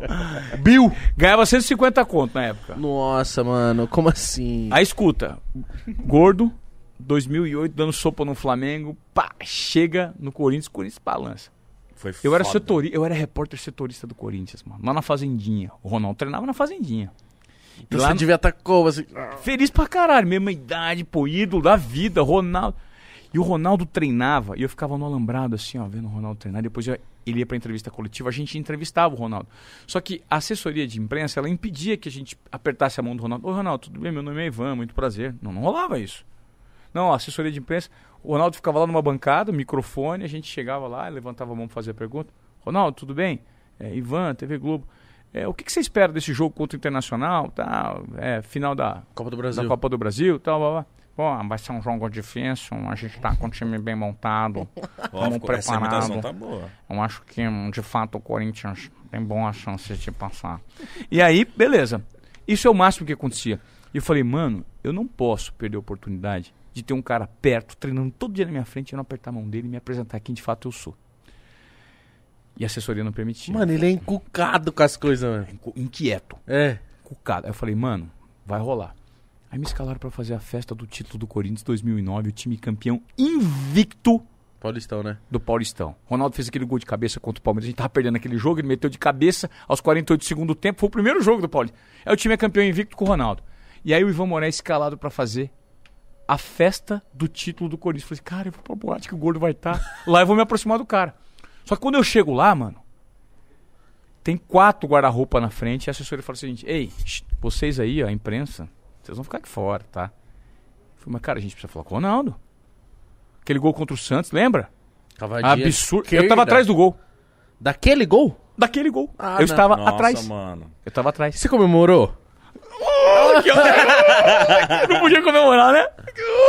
Porque se a câmera te pega, existe uma- um protocolo que você não pode revelar seu time, mano. Eu acabei revelando, né? Sim, sim, sim. acabei revelando. Importante. Isso Aí- é, isso é o que eu quero saber também. É, e aí o que que rolou? Eu fui pra festa, cheguei lá na festa, o Ronaldo veio falar. A assessoria falou assim, ele vai responder três perguntas.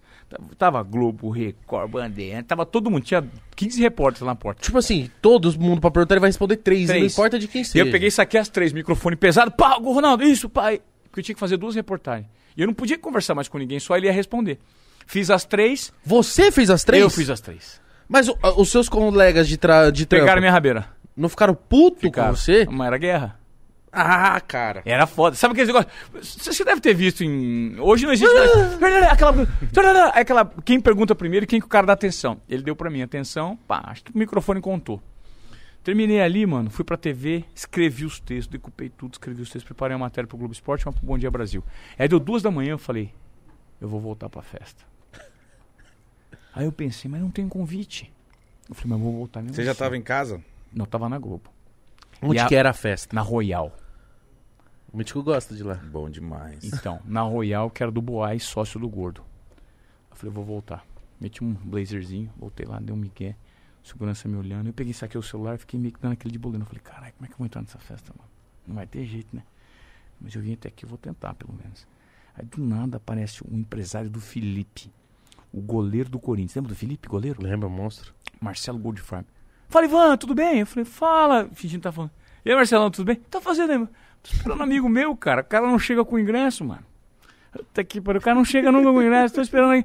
Porra, minha mulher não vem, vem comigo. Entra aqui, tô com sobrando. Quer entrar? Nossa. Puta, eu vou aceitar, mano. Vou aceitar. O cara tá demorando. Mas tá aqui, pá.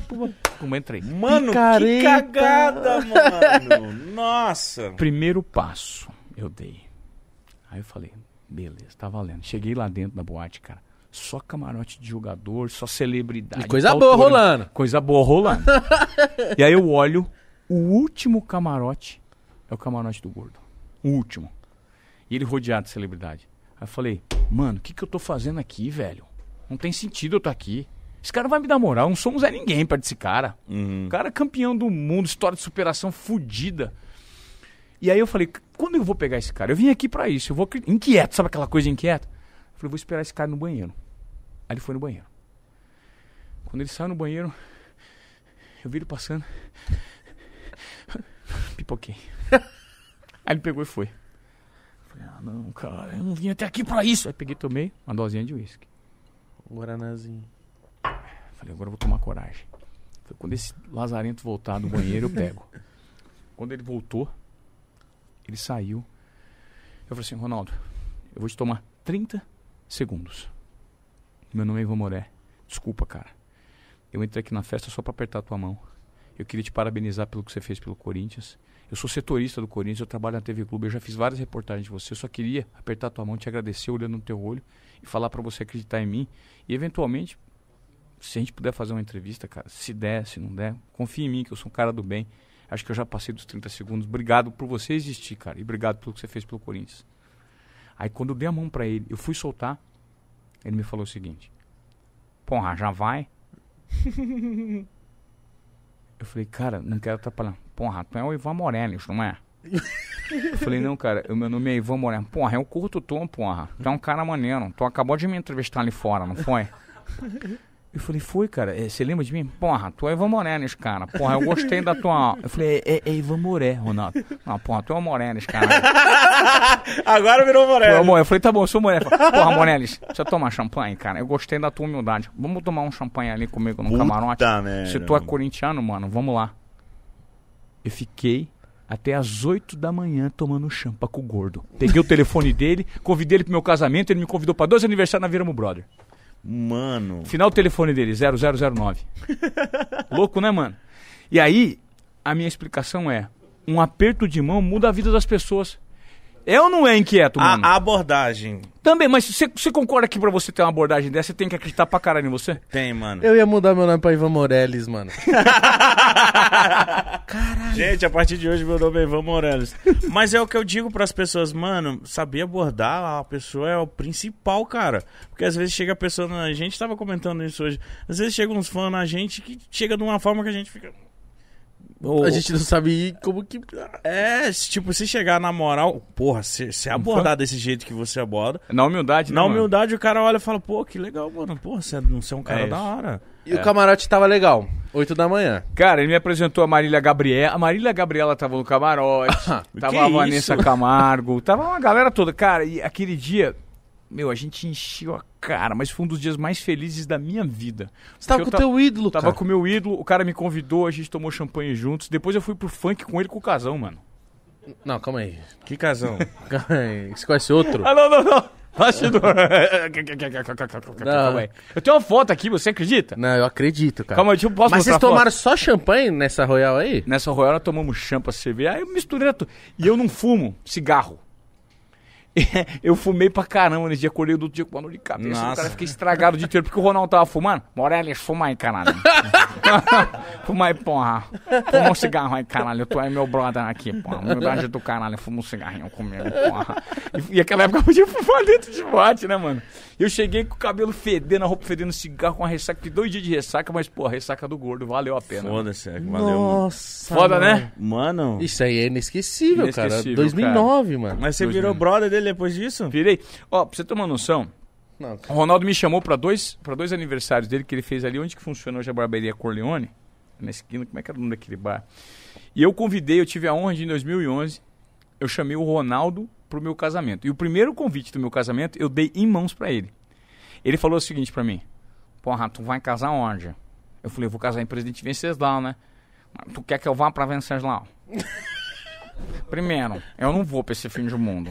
Segundo, se eu for a noiva me mata, porra. Vão chamar mais atenção que a noiva. Entendeu? Tu tá maluco? A festa é da noiva, né, Morelis? Porra. E aí, ele não foi. Só que sabe o que ele fez? Ele me deu um presente. E sabe qual foi o presente? Um jogo de Um jantar. carro. Xícara. Ele me deu xícara de porcelana, pirex, pires, essas coisas, tá ligado? Caralho. Eu guardo hoje com o maior orgulho esse presente que Você eu ganhei de casamento. Cara, eu fico puto quando a mãe dos meus filhos usa. Porque eu não tô mais casado. Eu ficava puto. É, E É agora. sagrado. Aí eu peguei e falei, não, para de usar isso aqui, você quebrar uma xícara dessa que você tá maluco, mano. Presente de casamento do Ronaldo. E, e veio assinado assim, ó. Ronaldo, é Bia e Ronaldo. A Bia, a antiga esposa dele. Uhum. Ela que comprou, colocou a assinatura dela e dele. Ah, muito É fera. muito fera, né, mano? Nossa, cara. É um bastidor foda. Esse é, essa foi uma história da hora. Mas você deve ter conhecido muita, Não, mano, muita calma aí. gente Ô, foda. Mítico, calma aí. Ele foi pro funk com o Casa Grande Ah, é e com o. Ronaldo. Como assim? Ô, meu, eu não sei, mano. Meu, meu, meu, você é idiota. Meu, eu não vou. Eu não vou no funk. Ele meteu essa. Várias vezes pra mim. Eu não vou. Casão, vamos. Meu, eu não vou. E funk, você tá louco? Eu sou com rock and roll, meu. Um pouquinho. Não, aí se liga. Eu tô numa festa, Caralho, eu já vou desmaiar. final da Copa das Confederações, em 2013. Brasil campeão, 3x0. Cima da Espanha. Cima da Espanha, tal, Brasil. O Arnaldo César Coelho fez uma festa na casa dele. O Arnaldo tem um puta apartamento ali na Vieira Solto, em Ipanema. Apartamentão de, de frente pro mar, fantástico. Ele falou assim: Ivan, o Arnaldo é um cara maravilhoso. Eu vou fazer uma festa de comemoração do pessoal só da TV Globo lá em casa. Então, você é convidado. Mas só vai uma galera, né? Pouco selecionada e tal. Eu falei, puta, Arnaldo, muito obrigado. Quando eu cheguei na festa, eu falei, não. Só tava Bonner, Fátima, Não, calma aí. O Bonner no rolê. no rolê. Meu Bonner, Deus. Fátima, Ronaldo Fenômeno, a direção altíssimo nível da TV Globo. Toda a galera fera da Globo. Todo mundo. Eu acho que o Luciano tava nessa festa também. E eu, eu cheguei lá e falei, cara, acho que, o que, que eu tô fazendo aqui, irmão? Eu não sou desse nível desses caras. E aí, o Casa tava. E eu peguei e colei nele. Fala, cara. E aí, meu? Meu, eu, eu não tô ligado. Eu tô descolado. Essa é muito minha cara. Cara, eu falei, nem é minha, mano. Vamos ficar aqui no canto. E eu tinha acabado de fazer uma cirurgia no punho e fiquei no cantinho assim, quietinho, mano. E o casa foi dar um rolê, conversar com os caras e eu fiquei no canto, meio deslocado. E aí, um diretorzaço da Globo chamado Ali Camel colou e falou: Oi, tudo bem? Você é o Ivan Moreno. Eu imito ele certinho, olha. Caralho, você imita todo mundo, mano. Não, poucas pessoas. Você tá louco? Casa. e aí o Ali falou assim: o que, que houve no pulso? Eu falei, puta, oi Ali, prazer, Ivan. Aí comecei a bater um papo com, com o Ali. E ele começou a perguntar, e aí eu comecei a imitar um diretor, o César Seabra. Digo, Nossa, você imita o César igualzinho. imita pro Mar... Aí chamou o Marquinhos, chamou os caras, eu comecei a imitar tudo o diretor. E aí começou a fazer uma roda em volta de mim. Ah, seu jeito extrovertido te é ajuda. isso. E aí me cara. ajudou. Aí começou a fazer uma roda. Aí eu, porra, o que que tá fazendo a palhaçada? Porque ele tava na festa. Aí, vambora, vamos pro funk. vamos pro funk. Na época, quem tinha uma menina, que depois veio a fazer um certo sucesso, que tava surgindo nessa época, uma tal de Anitta. Ah. Que tava abrindo um show de um cara chamado Naldo Bene, que tava explodindo. Ele era a estrela e a Anitta tava ali na primeira. Lembro. E o Casa queria tomar uma e queria sair, queria não sei o que era. Meu, vambora aqui. Meu, eu, eu não tenho ninguém aqui. Meu, vamos pra um bar. Meu, vamos pra algum lugar. Eu não quero ficar aqui. Eu falei, cara, mas é o seguinte. Sempre apavorado, parece. É. O Ronaldo me chamou pra ir no funk. Meu, eu não vou no funk. Eu falei, vamos. Aí, ó, vamos pro funk ou não vamos? Vamos lá pra aquele espaço é Vivo Rio?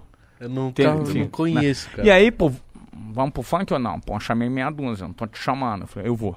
Claro que eu vou. O Ronaldo me chamou pro funk, eu não vou. Se o Ronaldo me chamou pra saltar meu, um banco. Vambora. É, então, se, o- se o Ronaldo te chamar pra saltar um banco, você não vai? O quê? Eu, o, malandro. Mas pode tirar uma foto, mano? Ele vai depois com a grana, aí com as metralhadoras. Imagina! Eu e o Ronaldo assim? Aí o gordo me Caralho, chamou. gordão. Aí o gordo me chamou pra ir pro, pro funk. Eu falei, eu vou. Aí eu falei pro caso. Meu, eu não vou no funk. Eu não gosto de funk. Eu odeio funk. Eu gosto de rock and roll. Eu falei, ó, é o seguinte, eu vou. Eu vou com o Ronaldo. Meu, eu também vou.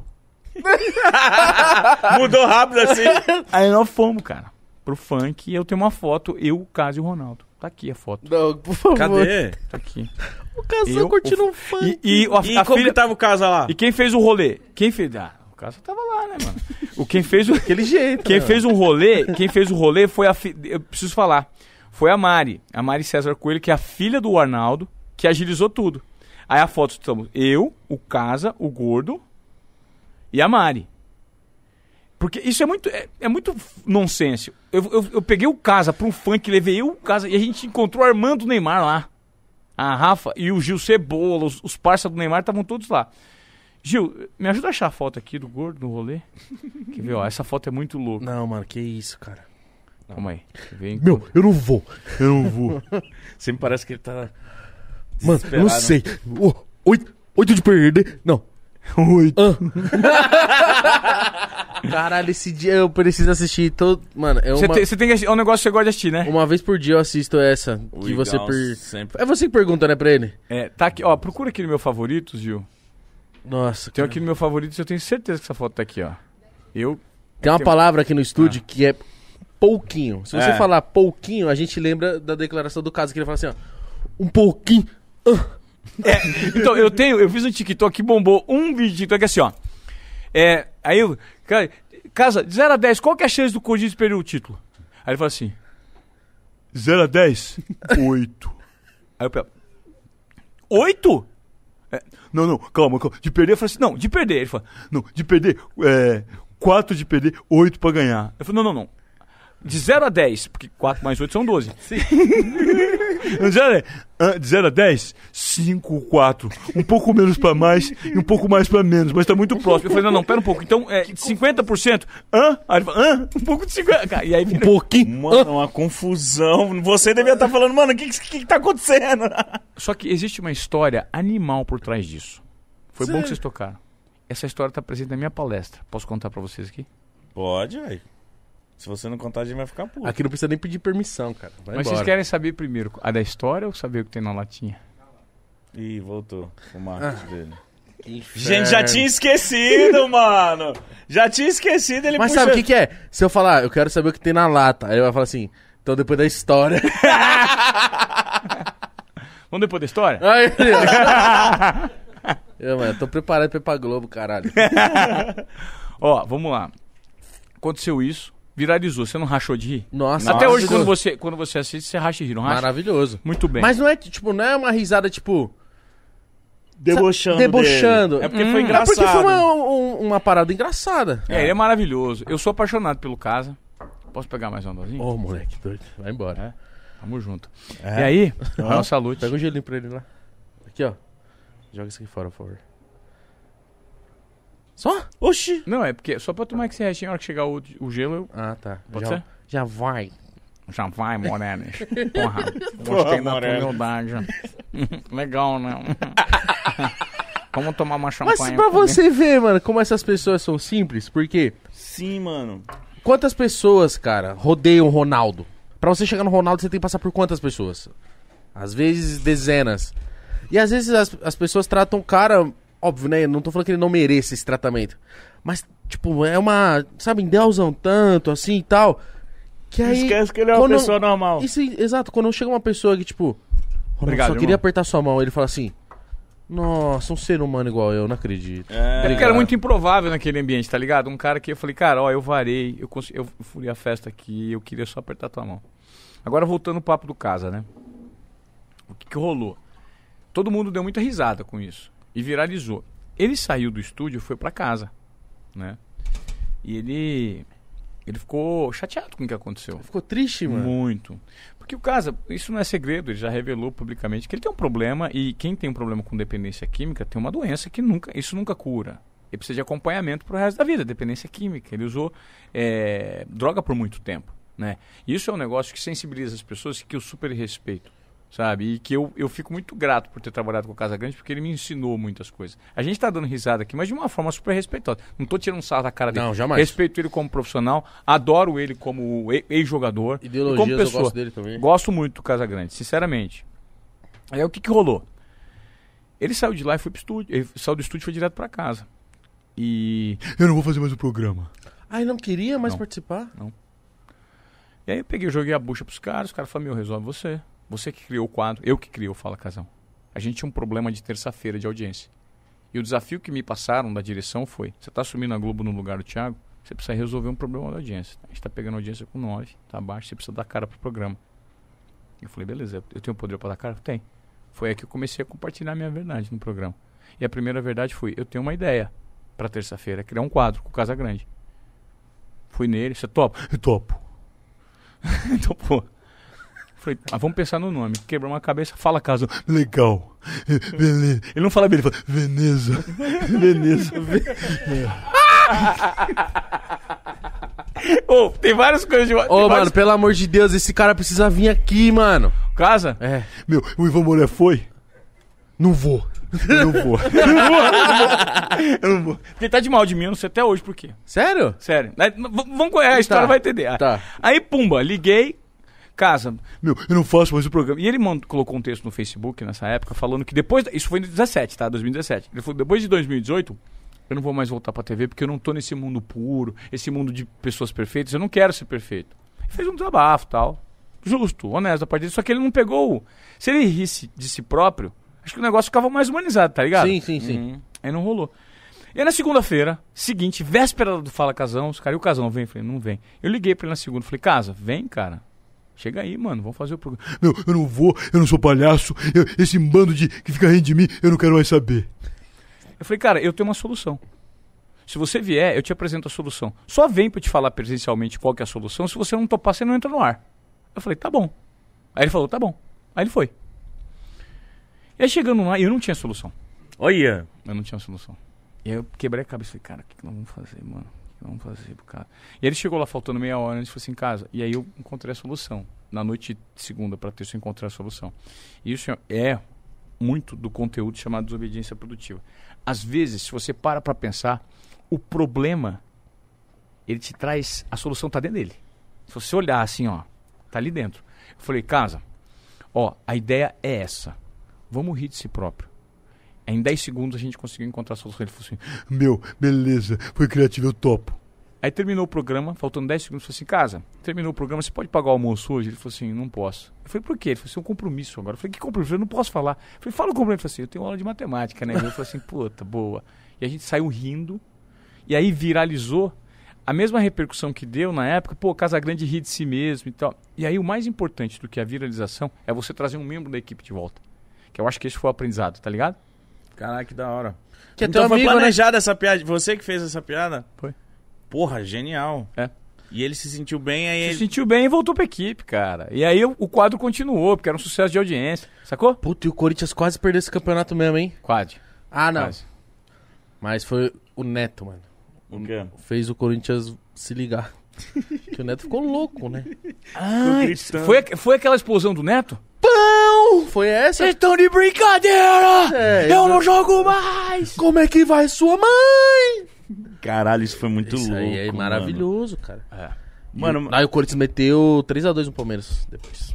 Foi. Caralho, gosto muito de, de futebol, cara. Eu lembro de umas paradas assim, porque me marca muito, mano. Tanto é que você falou da final da Copa do Brasil, eu lembro que eu comi uma traquinas inteira de morango nesse dia. que gordinho safado. Você lembra do sabor. Lembro, mano. Minha avó e minha mãe saíram, aí... Porque, tipo assim... Não tinha tanta bolacha aí, tipo, uma bonificação, né? Ó, vamos sair e ficar quietinho, assistindo o Corinthians. Cê- Tossa bolacha. É muito louco, você fez lembrar de algo agora, é, de 2009. A primeira vez que eu apresentei um Globo Esporte foi numa quinta-feira.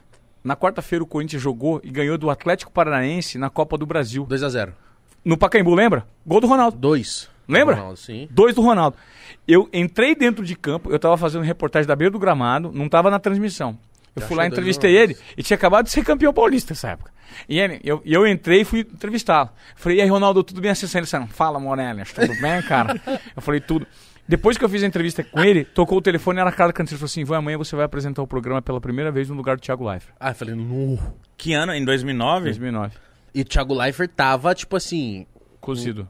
um boom assim. Ainda não. Os primeiros quatro meses todo mundo detonava. né? Sério?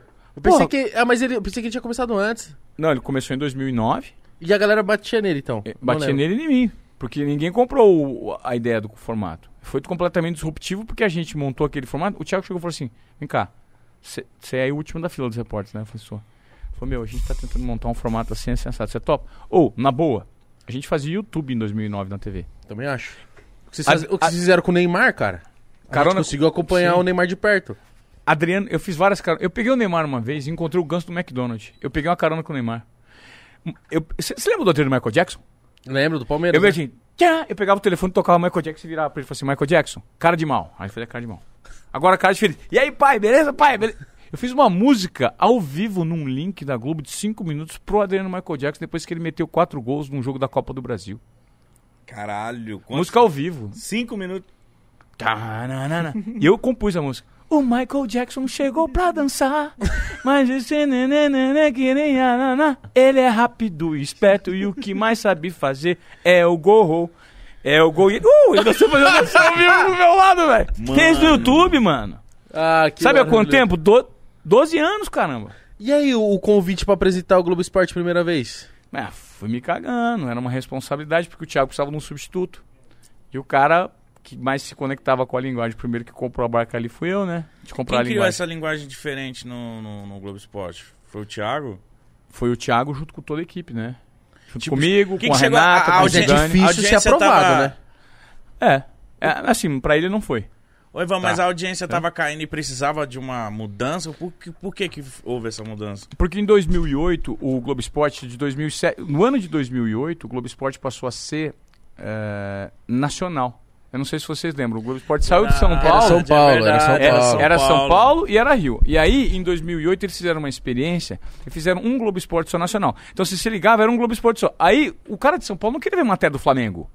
O cara não queria ver matéria do Internacional, o cara não queria ver matéria do Fluminense. Ele queria ver o Corinthians, mano. Só que as matérias tinham um minutinho só. Pra caber todo mundo em meia hora de programa, em 25 minutos de programa. E aí a audiência, puf, mergulhou. Quem apresentava na época E o era o Corinthians na Série B, né? era o Tino Marcos, exatamente, o Tino Marcos e a Glenda. Lá do Rio de Janeiro eles se apresentavam sentados numa bancadinha e foi foi ruim. A audiência não, não funcionou esse formato. E aí o que, que rolou? O Thiago chegou com um formato pra quebrar a banca. E ele tinha uma autonomia pra fazer e ele convidou Mas o Thiago tava trampando aonde? Antes de no chegar. Sport TV. Ah. É, né, ele trabalhava na TV Globo de São José dos Campos. E aí ele chegou e ficou um tempinho no Sport TV. Só que ele tinha um, uma, uma- um contato muito bom e o Thiago sempre foi muito talentoso, né? Ele é Thiago muito bom. muito criativo, muito talentoso. é, e ele conseguiu implantar isso. E ele- só que ele precisava montar um time.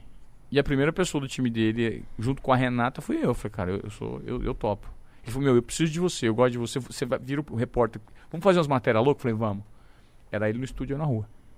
Da hora. E aí quando ele saiu, eu apresentava. Da gente bombou. A gente bombou. Todo mundo bombou. Uhum. E Porque ficou... um programa de TV é feito não só por uma pessoa. Sim. Lembra a quantidade de pessoas que o Globo Esporte bombou, né?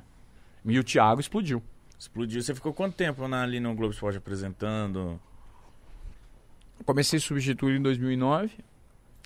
E aí em 2013 eu fui pro Esporte Espetacular. Fiquei dois anos e meio. 2015 eu voltei para assumir definitivamente o Globo Esporte. E fiquei até 2019. 2019, no meio de 2019, eu pedi pra sair. Você que pediu? Eu pedi pra sair da Globo. Porque eles queriam me trocar no Globo Esporte e eu não, não topei. Tava voando. Uhum.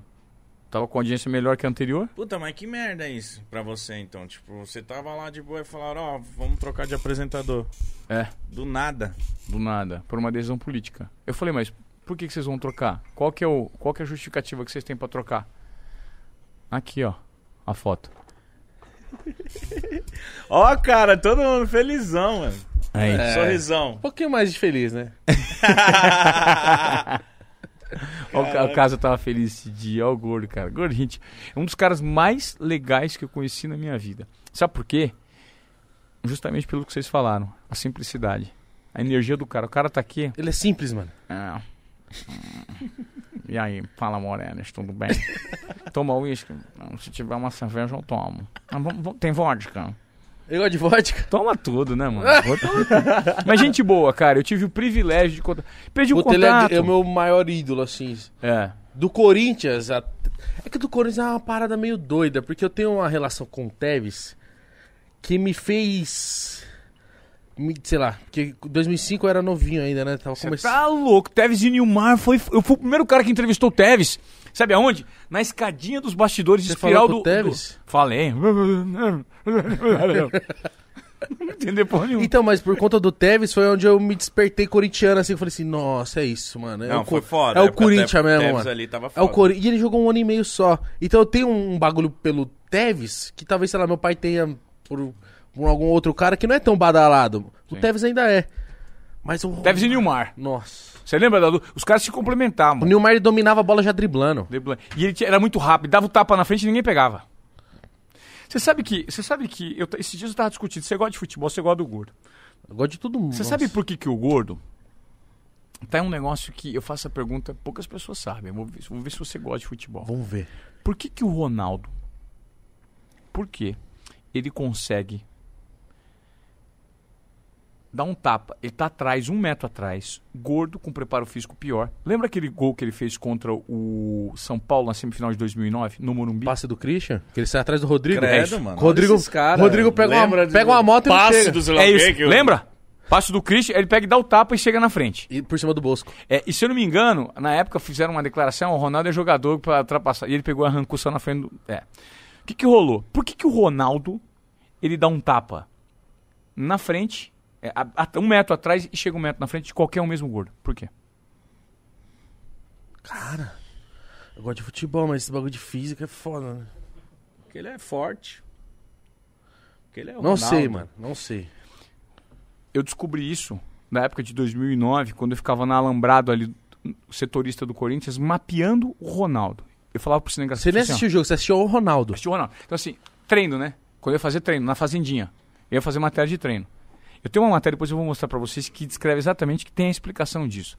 Eu falava, meu, fica no Ronaldo, esquece que tá rolando no treino, fica só nele. E aí, eu peguei um treino de finalização. Lembra do Renato, zagueiro? Ah, é aquele treino que uma hora que ele tá, tipo, com dois pés no alto, assim, ó. Ah, o cara. você viu minha matéria, mano? Mano, isso aí, velho. Aquela matéria é minha. Aquilo Eu viralizou. vi. Então, Eu vi aí eu também, assim, ó, eu vi também. tá aqui a Ele explicação. que vai, E- aí o cara espera, aí ele foi.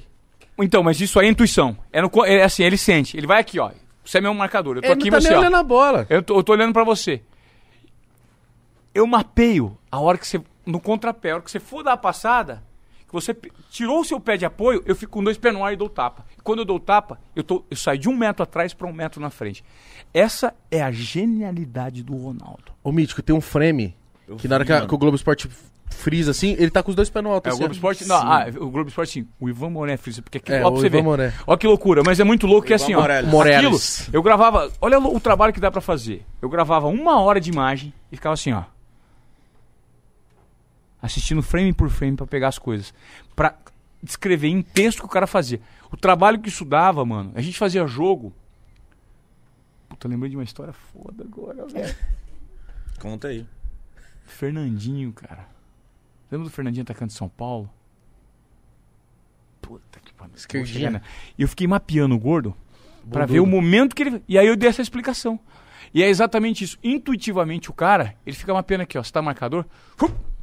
Ele, nem ele sabe quando ele dá o tapa, mas ele tem esse poder sobrenatural de conseguir arrancar. Porque mais pesado, ele consegue ter a explosão no momento do contrapé. Só tem um, um microsegundo ali pra você pá, voar. E ele pega exatamente Mas isso. aquela explosão que ele dá, que ele faz aquele gol contra o São Paulo ali. Cara, ele, ele corre muito. E é muito da hora porque tem a história, né, que o pessoal conta que indo pro jogo, fala que ele tava dormindo no, no ônibus assim. E o, São, e o torcedor de São Paulo tocou uma pedra. Aí bate no ônibus ele acorda assim. Aí ele, porra, os caras não deviam ter me acordado, mano. tipo isso, tá ligado? Mas Aí na hora que ele faz o gol, ele corre pro mano, o mano fala assim, que pique, gordo! Tipo assim, tipo... Pô, você lembra de tudo. É, pô. É, exatamente. Porque eu acompanhava... Mano, eu, Heavy user eu, do eu fico Corinthians. como? assim, eu ficava como na TV quando eu era mais moleque? já? Pulando do Globo Esporte pro do Neto. Pro jogo aberto pro Globo Esporte. Porque eu ficava assim, ó, intervalo num, vou ver o outro. Às vezes via até a mesma matéria. Então, eu, então vou ver se você lembra de uma matéria minha que eu fiz que foi foda. Fala, então. Isso é olhar para um negócio, para um, um- um- algo que todo mundo tá vendo e enxergar o que ninguém vê. Que isso é um comportamento de The Flings and the Flying. desobediência. É, Produtiva. Produtiva, cara. Pô, eu vou ficar com essa porra na cabeça. desobediência. Ó, intuição, confiança e coragem. Se liga, fui fazer um jogo. Campeonato Paulista, jogo cozido com São Paulo e São Bernardo, eu no Morumbi, quarta-feira à noite. Puta, São Paulo e São Bernardo, será que eu vou lembrar? Uma quinta-feira, o São Paulo ganhou 3 a 0 Só que tem um, momento da reportagem que o, o, o repórter aparece. E esse momento que você aparece, é assim, é a voz do repórter com as imagens do jogo. E chega uma hora que o repórter aparece, não chega? Sim. Isso chama passagem. É um termo conhecido como passagem. E eu não tinha feito a passagem. E o jogo tava aos 38 do segundo tempo, tava 2x0 pro São Paulo, só que o jogo ruim, mano. E os caras estavam aquecendo, os caras do São Paulo aquecendo atrás do gol. Eu tava ali atrás do gol, vendo os caras aquecer. E eu falei, meu, esse jogo era jogo pro Fernandinho, cara. Os caras tinham que colocar o Fernandinho. Aí dali a pouco, cara, eu não lembro quem que era o técnico.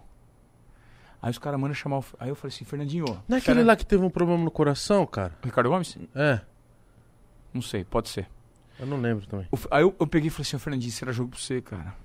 Ele, pô, o cara podia me colocar, Ivan. Ah, isso ele aquecendo. É, aqui, 38 de segundo tempo. Eu falei, meu, falta pouco, velho. Falei, se você entrar... Fernandinho faz dois gols. Não, não, não, tava 2x0 tava 2 a 0 pro São Paulo. Aí, 38 de segundo tempo, aí o Fernandinho, ele falou, meu, se o cara me colocar, eu meto caixa. Eu falei, você mete caixa. Eu falei, será? Mas eu não vou entrar. Eu falei, "Se- se você entrar, você mete caixa, velho. A hora que eu falei, se você entrar, você mete caixa, o cara, Fernandinho! Vem! Aí ele vou entrar, eu falei, arrancou o colete, saiu no. Eu falei, ei, vagabundo, você vai fazer o gol? Você vai fazer o gol agora, você vai correr aqui pra mim que eu vou fazer uma passagem com você. Ele, fechado, Ivan, fechado, Ivan, correndo. Recebeu as orientações, pá, foi. Eu falei, Magal, cinegrafista. Eu falei, fica no Fernandinho, 40 do segundo tempo. Eu falei, fica no Fernandinho, ele vai pegar a bola e vai fazer o gol. Ele tinha Você gás. tá né? louco, velho? Eu falei assim, fica no Fernandinho. O Fernandinho entra. Eu falo, o Fernandinho acabou de entrar. O Fernandinho vai fazer essa jogada, eu já gravando aqui, ó. Gravando, falei assim, aí o Magal foi e falou assim, ó, o Fernandinho vai entrar, ele acabou de entrar, ele vai fazer o gol e ele vai vir pra comemorar o gol aqui comigo, atrás do gol. Preste bem atenção no que vai acontecer. Aí o Fernandinho entra, pá, tabela, pá, pá, pumba, gol. Ah, eu falei assim, você tá vendo como ele fez o gol? Agora ele vai vir aqui comemorar. Aí O Fernandinho vem correndo, vem comemorar Mano. comigo, me abraça e fala assim, Ivan Moré, esse gol é pra você. Ah, que louco. Você é louco, mano. Que foda. Isso aconteceu em dois minutos. Foi uma ideia, eu dei pra ele. Ele já entrou empoderado com essa ideia na cabeça, que ele ia fazer o gol. Ele fez o gol, ele veio pro meu microfone. Não é que ele fez o gol eu fiz a dele fazendo o gol. Porque isso pode acontecer. Você ficar tentando o tempo inteiro todo ataque do seu time, vai rolar. Pega todo ataque e fica, fulano toca pra ciclano, e gol, tá vendo? O gol aconteceu. O Regis Reis sempre fez isso. É legal, é um formato. Agora, o cara vinha e assim, ele vai fazer e vai vir comemorar comigo. O cara vem e vem comemorar comigo. Eu falo, cara, como é que você combinou isso? No outro dia, genial. Thiago Leifert abre assim um programa. São Paulo ganhou ontem. E o Ivan Moré tem um namorado novo. Isso é muito louco. Tá entendendo o que a gente fazia, irmão? Porque quebra uns, foda, quebra uns mano. tabu da É, hora, da mano. TV. Tá entendendo o que a gente fazia? Qual foi a matéria sua que você fala, puta que pariu, essa matéria é a mais foda que eu tenho? A matéria mais foda que eu tenho é de um menininho chamado Pablo, que jogava tênis é, num projeto social. Eu fui em 2018 fazer a matéria com ele. Eu ouvi de orelhado essa história, fui para Brasília. Ele foi abandonado pelo pai e pela mãe. E ele montou uma, a- ele montou uma quadrinha de tênis no barraco da favela dele atrás, com dois pedacinhos de pau e um lençol e ficava brincando lá sozinho. Caralho. Porque ele não podia sair de casa, a avó não deixava, ele foi criado pela avó por conta do tráfico. Eu falei, eu quero montar quadra de tênis, esse moleque. Fui lá e montei, mostrei a quadra de tênis e consegui uma mensagem do Federer pro moleque. Nu. E o moleque ficou doido. E aí eu coloquei essa matéria o- propositalmente no dia 24 de dezembro de 2018, no Natal, pra falar de esperança. E da dor. O moleque fala pra mim, meu pai me abandonou, minha mãe me abandonou, chorando. Fiquei três dias pra fazer essa entrevista. Nossa. fazer essa entrevista, eu tive que me conectar com o moleque, brincar com ele, jogar com ele. Fiquei dois dias. No terceiro dia eu amaciei ele, coloquei ele num cantinho e fiz a entrevista. O moleque se abre todo pra mim. Esse é o potencial de um entrevistador. Uma coisa é eu te entrevistar aqui, outra coisa é entrevistar uma criança. Você é louco, é diferente. Tá entendendo? Uhum. E, e- e uma coisa que deve acontecer na, na carreira de vocês deve ser tipo assim: você vai, sai, viaja, faz uma puta matéria, você acha que vai sair uma matéria do caralho e passa 5 segundos do, do- do- Ou não entra. É, ou não entra. Já deve ter rolado isso. Nossa, tá maluco, mano. Você tá lá vendo aí, vai entrar minha matéria. Ou em cima da hora, ih, não dá tempo, vai cortar isso aí Oh. que você fez. Posso te contar uma história? Em 2011, 2011, meu casamento, eu mar- marquei meu casamento com um ano e meio de antecedência. Ia casar lá em Venceslau, deu convite pro gordo, porra, Morena, eles não vão, porra, tá Chama maluco. mais atenção, Porra, porra. noiva, caralho, vai me matar. e aí eu, na, faltando um mês pra eu casar, os caras iam lançar a convocação da Copa América, você vai fazer a Copa América na Argentina. Era uma puta oportunidade. Só iam cinco repórteres do Brasil inteiro. Quatro já mais antigos, mais velhos, Mauro Naves, Tino Marcos, Renato Ribeiro e Eric. Ivan ser é o quinto escolhido, mano. Falei, eu vou, pô. Só que é meu casamento, mano. Tem como deixar eu casar? Beleza. Casa, no domingo você embarca. Nossa, você ia casar quando? Sem lua de mel. Ah, eu ia casar no dia 24. Eu casei no dia 24 de junho, dia 25 eu embarquei. Nossa. Foi de ressaca, mano. Nossa, mano. Ficar um mês lá sem lua de mel. Foda, né? Sua mulher deve ter ficado felizona. Não, ela falou assim, eu, eu, eu admito, você seu, sua carreira é importante. Fui. Cheguei lá, o Japão ia pra Copa América. O Japão não foi. Eu ia cobrir o Japão. Me caiu Venezuela, Bolívia, Colômbia, os caras fazendo Brasil, Argentina, Paraguai, Uruguai. Fiquei 11 dias na Argentina, frio de, de 2 a menos 2 no norte da Argentina, fazendo só matéria horrível, time horroroso. Beleza. Minhas matérias não entravam. Fiquei 11 dias sem entrar no ar. Ela me ligou e falou assim: Ô, você tá na Copa América mesmo? Ou você foi pra lua de mel Você se mulher? arrependeu, Você casou e se arrependeu, fugiu. E aí, mano, eu fiquei 11 dias purgando. Nossa. Não rolava. Você imagina a dor de você ficar trabalhando, abrir mão da lua de mel, não rolou, mano. Essa Copa América aqui dos pênaltis? Essa Copa foi. Os caras chutaram tudo pra fora, Aí, foram moleque. eliminados pelo Paraguai e o Uruguai foi campeão. Pai sabe tudo. filho. Nossa, é, você é, um cabecinha, hein, com tudo, esses bagulho, mano. tudo. Mas É todo isso. viciado em futebol é, se apega em datas. Em... É que é importante, É, cara. né? Eu sei. A data marca. É, depende Eu fiquei com medo do mundo. mundo acabar pro Corinthians não ser campeão mundial. Eu tava nem com medo de morrer. mundo- E depois que a gente, Porque o, o mundo costas. ia acabar no dia da semifinal, dia 12 do 12 de 2012. eu falei, ah, não, mano. Você achava que ia acabar mesmo? Mas, mas todo mundo achava. Eu não é achava, que- não. Eu achava muito. É louco, mano. Aí eu falei, não, mano, o Corinthians vai jogar contra os caras, vai acabar o mundo. Eu falei, não, lá acaba primeiro, né? Lá é antes. Tá assistindo.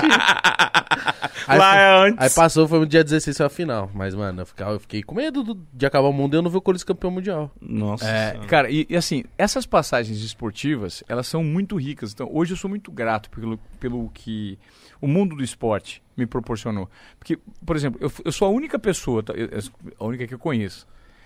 E eu acho que poucas do mundo fizeram isso, que não são jogadores de tênis profissional. Eu não sou jogador de tênis profissional, nunca fui. Eu sou a única pessoa que eu conheço que jogou uma partida com o Roger Federer e uma partida com o Rafael Nadal. Você é louco. Como que você conseguiu jogar com esses caras, mano? Ah, Eu Não, nem brincou, né? falar com esses brinquei, brinquei. Mas assim, mas foi uma partida. É. Não é porque. Não, Mas a gente entrou na quadra. Eu peguei um saque do Nadal, peguei um saque. do- Os caras sacaram. Pra valer? Pra valer em mim.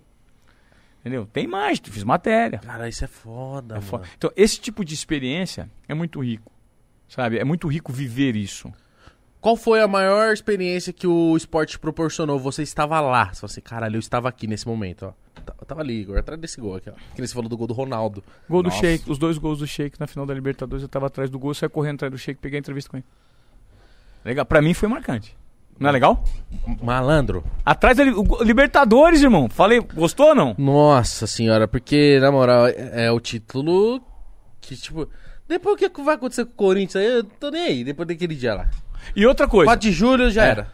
E outra coisa, eu tava atrás do gol do Ronaldo na Vila. Aquele gol que ele, ele corta, ele recebe o passe do Elias. Corta o ele corta triguinho. com a direita, corta o triguinho e, e, e- só que quando ele recebe, ele corre pra trás pra fazer linha de impedimento. Pra escapar da linha de impedimento. O, El- ele vê que o O Elias, vai Elias dá um passe forte, né? É, o Elias dá um passe, só que ele, mas o Elias na verdade dá o passe na medida, porque senão o triguinho chega. O Ronaldo volta, lê a jogada, recebe o passe do Elias, quando ele recebe, antes de tocar na bola, ele vê que o Fábio Costa tá antecipado. Essa é a velocidade de raciocínio do Ele gênio. assim, né? Ele já olha aqui, E pá. os pulinhos que ele dá pra ver se foi gol? É, a hora que ele cabe, ele... Tum! Isso. Isso é muito louco. É muito Mas louco. 2012, cara, você tava. Tra... Mas e aí? E que- É muito louco. É muito louco você estar num ambiente e não poder comemorar. Isso que eu ia falar, não poder vibrar, cara. Qual que é 2000 o protocolo? Chegam e você fala assim, Ivan, todo mundo sabe que você é corintiano, mas não dá, não dá pra você transparecer, cara. Não dá. É isso que falam. É. Não, não, é- não fala. Isso aí tá no ar. Ninguém nunca explica. Só que se você é pego comemorando um gol atrás, você tá louco, você é demitido, irmão. Porque se uma hora Eu- vai cobrir São Paulo, É, né? Vai cobrir eu fui. 2018, o Corinthians não foi campeão dentro da arena. Acho que o primeiro gol foi do Ar... O segundo foi do Arana, né? Não foi da, da, da, da Arena do Palmeiras, foi em 2018. Que o Corinthians é campeão brasileiro? É, desacreditado. time do 17. Cari- 17, não é? Então, em 17... Gol do Arana, gol do Jadson de pênalti primeiro. Então, em 17, eu fui ver o jogo lá, eu e meu irmão. Sabe onde? Num camarote. Quietinho. Falei, Guilherme, vamos lá ver o jogo. Porque o que ia acontecer? Se o, se o Palmeiras fosse campeão, eu ia entrevistar o Roger. Se o Corinthians fosse campeão, eu ia entrevistar o Carille, e o corintiano. Só que aquele, aquele título não era pro Corinthians ganhar, você sabe. O time dos caras era muito melhor, mano. Você tá falando brasileiro, 2017, né? 2017. É, mas esse jogo ainda não é, não é muito... Não, não, não, não, não, não, Paulista, caramba. Paulista? Então, é- Paulista. então é 2018. 2018 Paulista. Nos Paul- pênaltis. Nos pênaltis. Tá. E é o gol, e é o gol, é, é o jogo que eu fui pra lá e falei, cara, vamos lá ver o jogo comigo, vamos. Meu irmão corintiano pra caramba e a gente foi ver o, o, o jogo no meio de um camarote palmeirense, velado. E o Corinthians tendo perdido o primeiro, primeiro jogo. É. Perdeu 1x0 na arena. Sim. No segundo o time foi lá e ganhou de 1x0, foi pros pênaltis. E eu ali comemorando. agoniado, e os caras xingando pra caralho. Gol do Corinthians, que pariu, caralho. O gol saiu. Jogada do, do Vital pela esquerda, lembra? Sim, toca pro Rodriguinho desvia ainda. Exatamente, desvia. Logo no comecinho, depois aquela, aquela, aquela polêmica do pênalti do Cássio que voltou, o juiz deu pênalti, depois viu que não é, lembra? Voltou a cobrança, enfim. O que, que rolou aquele dia? Eu tava no meio da porcada e não podendo comemorar, mano. Só que depois que eu revelei que eu era corintiano, de uma maneira muito maluca, né? Assim, que eu. Foi... Cara, foi, foi, foi do nada, né? Você já, Do tá, nada. já tava decidido que você ia Tá revelar? louco? Eu nem imaginei que eu falei. Depois que eu revelei, o Caio falou assim: Ivan, você falou que você era corintiano, meu. Eu falei, não, velho, só falei do meu pai. Ele falou, não, você revelou. Nossa. Isso vai dar problema. Como que foi isso aí? Caia demais, né? Foi do nada? Como você estava conversando? Como que foi pra você, você revelar? Foi o seguinte: o meu pai havia falecido fazia quatro meses. E meu pai, eu sou corintiano por conta dele. Eu tive o privilégio de levar ele na arena antes dele morrer. Interior, um cara simples pra caramba, ele tava meio doente, eu levei. E meu pai, o problema dele era um goró. Bebia demais, teve câncer, não quis tratar tal. E ele gerou um- uma dor muito grande, partiu muito cedo. No dia que aconteceu, o Renato Peters fez uma matéria de um pai palmeirense e de um filho corintiano, que o filho, que era corintiano, abriu mão de torcer pelo Corinthians por conta do pai. Ele começou a vestir a camisa do Palmeiras E levar o pai no e levar o pai no estádio, jogo, eu porque o pai isso. tava com câncer, ele tava no estado terminal. Ele falou, cara, meu pai vai partir, eu vou viver pelo menos um momento de futebol, vou deixar a paixão dos clubes, o amor pelo meu pai é maior. E eu fiquei sabendo essa ia ter reportagem, e eu falei assim, cara, vamos abrir com essa matéria, eu vejo no ar. Tocou a vinheta do programa, eu não fiz, ô, boa tarde, tudo bem, seja bem-vindo ao Globo Esporte. Tocou a vinheta e já entrou a matéria. No que entrou a matéria, eu e o Caio estavam. Depois a gente ia entrar pra comentar a matéria pra falar do Corinthians, da vitória por 1x0 do Corinthians. Você não tinha assistido aquela matéria? Não tinha assistido. Aí o que aconteceu? A matéria entrou, eu assisti ela no estúdio. E quando eu assisti ela no estúdio, era uma história tão comovente, tão emocionante do pai, que na hora me veio e falei, caralho, mano. Puta, perdi meu pai, mano. Puta, eu sou corintiano por causa do meu pai. E a matéria explorava muito o amor de pai e filho. E como o futebol está presente nesses momentos de emoção entre pai e filho. E eu tava com o saco cheio de chorar já, que eu sempre fui chorão. E quando volta pra mim, eu já tava muito emocionado. Eu, tava, eu lembro que eu tava tremendo, cara. Eu tava tremendo, tentando. Começo do programa. Eu tava tremendo, com a ficha tremendo assim, ó. Que eu tava não querendo, eu querendo não chorar. Aí eu falei assim, ó. Bonito, né, Caio? Eu toquei pra ele, falei, ah, meu, bonito, que bom. Ivan, vamos falar de futebol? Eu falei, vamos, dá... e eu tocar. Aí ele fala, bonito, cara. Bonito, pô. A gente que é pai, a gente sabe a dor, né, Ivan? Do valor que é ser pai. E a gente que ainda tem pai, né? Eu tenho meu pai. Ele olha pra mim e fala assim: Eu tava com essa calça, lembro até hoje. Ele falou assim: Você perdeu o seu, né, cara? Quando ele fala, Você perdeu o seu, ali eu fiquei cego. Aí eu, ah, lembro, não lembrando, mas vendo, eu não lembro de nada na hora. Você tava sentado, não tava? Eu tava sentado. Eu não lembro de nada. Você fala assim, que que você... eu não lembro, cara. Eu só lembro que. Eu lembro porque eu assisti. Me deu um. Eu falei, é, Caio, é duro, cara. E eu lembro do meu pai. Meu pai morreu faz quatro meses e eu preciso assumir, gente. Eu sou corintiano. Eu nunca Nu. falei isso em rede, eu não sou permitido a falar, mas eu- hoje eu tô revelando o amor pelo meu time. E, a- e- e o amor pelo meu time não tem nada a ver com clube A, clube B. É amor de pai. E meu pai me ensinou a ser corintiano. Mas a sua declaração é muito importante. Eu acho. Eu acho que ela é muito importante. Porque, cara, a gente sabe que todo jornalista esportivo, todo mundo que trabalha com esporte, seja narrador, comentarista.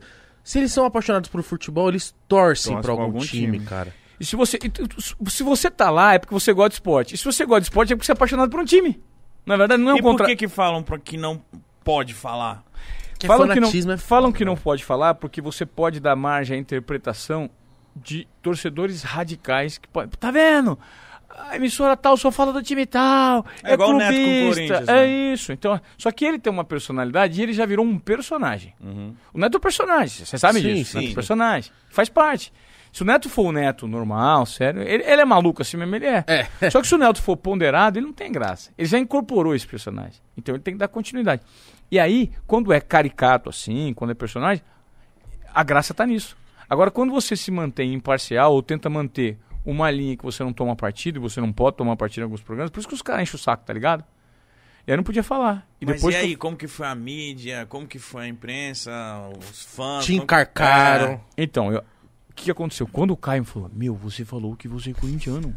Eu falei, não falei não, Caio, só falei do amor. Ele falou, meu, você falou, você é louco. Ele E ele em muito fofinho. choque. Ele, Ele, é em muito choque. fofinho. E, eu- e aí, quando ele me falou, me deu medo. Não, eu já gelei, né? Falei, pô, os caras vão me encher o saco, cara. Passar a mão na minha bunda aqui, vão brigar comigo. E aí eu fiquei nervoso. Só que aí começou a pipocar o meu WhatsApp. E o do Caio.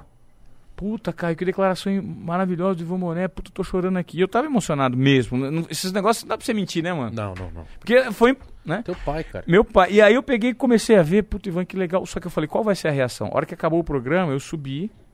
Falaram, cara, você falou do seu pai. Vamos ver como é que o Rio de Janeiro vai reagir. E aí, eles querem falar com você. Aí eu peguei, recebi a ligação. Falaram, ah, foi legal o que você fez. Tipo, foi muito emocionante. E depois disso, eu recebi muito apoio, não só de corintiano, mas torcedores do Santos, do Palmeiras, do São Paulo. Chegaram, mano, você é gambá, você é galinha, você é isso, mas eu te respeito. Porque o que você falou vai além do futebol. E hoje eu frequento todos os estádios. Depois disso eu fui num jogo fora da Globo. Falei assim, ó, tô indo, galera, mostrando história, tô indo num jogo do Palmeiras. Eu lá, chego na arena do Palmeiras, os caras falam, Ivan Moré é corintiano, tem meu respeito. Todo mundo me respeita. Sabe por quê? Porque se você é genuíno, se você é verdadeiro, você compartilha a sua verdade e ela tá vinculada a um negócio maior que vai além do radicalismo do clube, mano, por que não falar? Tá ligado? Tem um Nossa. ser humano por trás de todo mundo. Não tem? Tem. E, e- e ah, mas tipo assim, voltando a falar da sua carreira, é... Bonitinho ele falando, né? É, Quando você se viu ali, tipo, que você ia dar um tempo, enfim, buscar novos caminhos, que que passou pela sua cabeça? Eu sei do... do A desobediência. desobediência Produtiva. produti- Produtiva. Intuição, confiança e coragem. É, então. Então, quando você, você, você decidiu sair da Globo, o que, que passou na sua cabeça? Você falou, e agora, mano? Qual, que, é, qual que foi o seu projeto? O que, que você fez? Você Porque- teve um podcast, né? Tenho, eu tenho desobediência produtiva. E eu tinha o Qual é Moré, que eu parei de gravar. Pô, o Qual é Moré eu coloquei o Marcão e o Marcelinho junto. Pela primeira vez depois do, de 2000. Esse- Não, e o Marcão é pouca resenha, né? É foda, né? Ele, Pô, é, ele é foda. Eu sou corintiano e gosto do cara, não tem problema. Quem, quem não gosta do Marcão, né? É isso. Mas então você saiu e você falou assim, mano, eu vou. vou... Você viu o podcast, falou, vou, vou fazer um podcast, vou, vou, vou. Como que foi sua cabeça na hora que você. Cara, o lance foi o seguinte. Quando eu saí, eu imediatamente recebi um convite da Record. Muito, muito bom do ponto de vista financeiro. Só que era um projeto que, assim, eu sou super grato. Porque a Record me deu muita autoestima, né? Eu decidi sair porque os caras, os caras queriam me tirar do Globo Esporte. Falaram, não, você vai sair. Você não tem escolha. Eu falei, mas por que, que eu vou sair bombando? Porque não querem que você fique. Quem não quer que você fique é o dono. O dono não quer. Que for na orelha dele, pedir pra te tirar, mesmo você bombando. Estamos te elogiando aqui. E aí, irmão? Desculpa, né? É culpa nossa. Eu falei, beleza, se vocês não veem o meu valor, eu vou ver. Então eu quero sair da Globo. Pedi a conta. Pedi pra sair. Coragem. Sai com dois salários. A Record veio, me ofereceu uma puta oportunidade. Só que o mapeamento que eu fiz, eu tinha muita vontade de entender como é que era a comunicação no digital. E entender um pouco mais de negócio. Porque quando você trabalha numa emissora igual a TV Globo, é muito legal, é muito tudo, só que você só vive de Globo, você só vive assim, num mundo muito nichado, numa bolha. Eu falei, cara, eu quero entender o que, que rola no digital. E a E- Globo proíbe de você ir pro digital? Por exemplo, proibia. Na minha você época, proibia. aqui? Sim, nunca poderia. Você tá louco? Eu não podia ir no Serginho Grosso, meu irmão.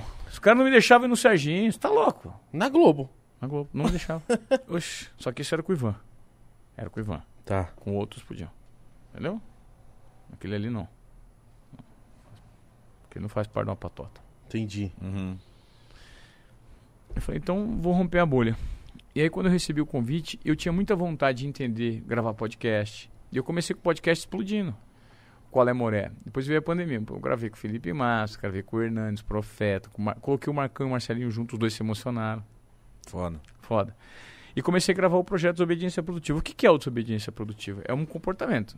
Você não falou. Você me falou uma coisa agora. Você falou assim, mano, você, é você não para, você é. Você é agi- Encucado. Encucado. Então, é louco, incu- é inquieto, né? Isso. Encucado, inquieto. Quer, o, quer fazer a parada rolar, né? Eu falei, mano, eu preciso fazer minha parada rolar no digital. Só que eu não manjo de digital. Então eu vou aprender. E aí o Desobediência Produtiva virou uma palestra. Chamada Desobediência Produtiva, que é animal. Tem 45 minutos. Só história, humor, tensão. 45 minutos eu, eu impacto as pessoas na palestra. E provoco elas a saírem pensando sobre isso aqui. Todo mundo tá na zona de conforto hoje. O cara sai, caralho, mano, se eu tivesse comportamento eu vou. Porque o cara usou isso na vida dele Eu falei, agora eu vou criar o podcast Obediência Produtiva, que eu vou tratar de inovação, liderança, mudança de mindset, mundo corporativo, empreendedorismo. Só que eu preciso aprender. E eu sou bom entrevistador. E como eu sou bom entrevistador, eu falei assim, eu vou entrevistar pessoas que podem me ensinar o que eu não sei de empreendedorismo, de digital, entrevistando. Então eu pego o melhor cara de empreendedorismo. Peguei o Felipe Tito, falei assim, senta aí. O que, que você faz? Por que, que você é fudido? Como que você consegue fazer isso? E fui perguntando. E aí eu aprendo e compartilho o conteúdo com a galera. Eu vou completar o episódio 100 do Desobediência Esportiva. E para mim, ia ser uma honra receber vocês dois lá. Sabe por quê? Porque vocês Bora são lá. desobedientes produtivos. Vocês fazem fora da curva. E é interessante saber qual é o segredo do pode pá no desobediência produtiva. De onde veio essa ideia, como você se comporta, o que passa na tua cabeça. Porque vocês são também, tá ligado que vocês são? Vocês são desobedientes produtivos. Demais. Demais. Tem muita gente que acha que a gente só é dois gordos tontos que fica falando bobagem.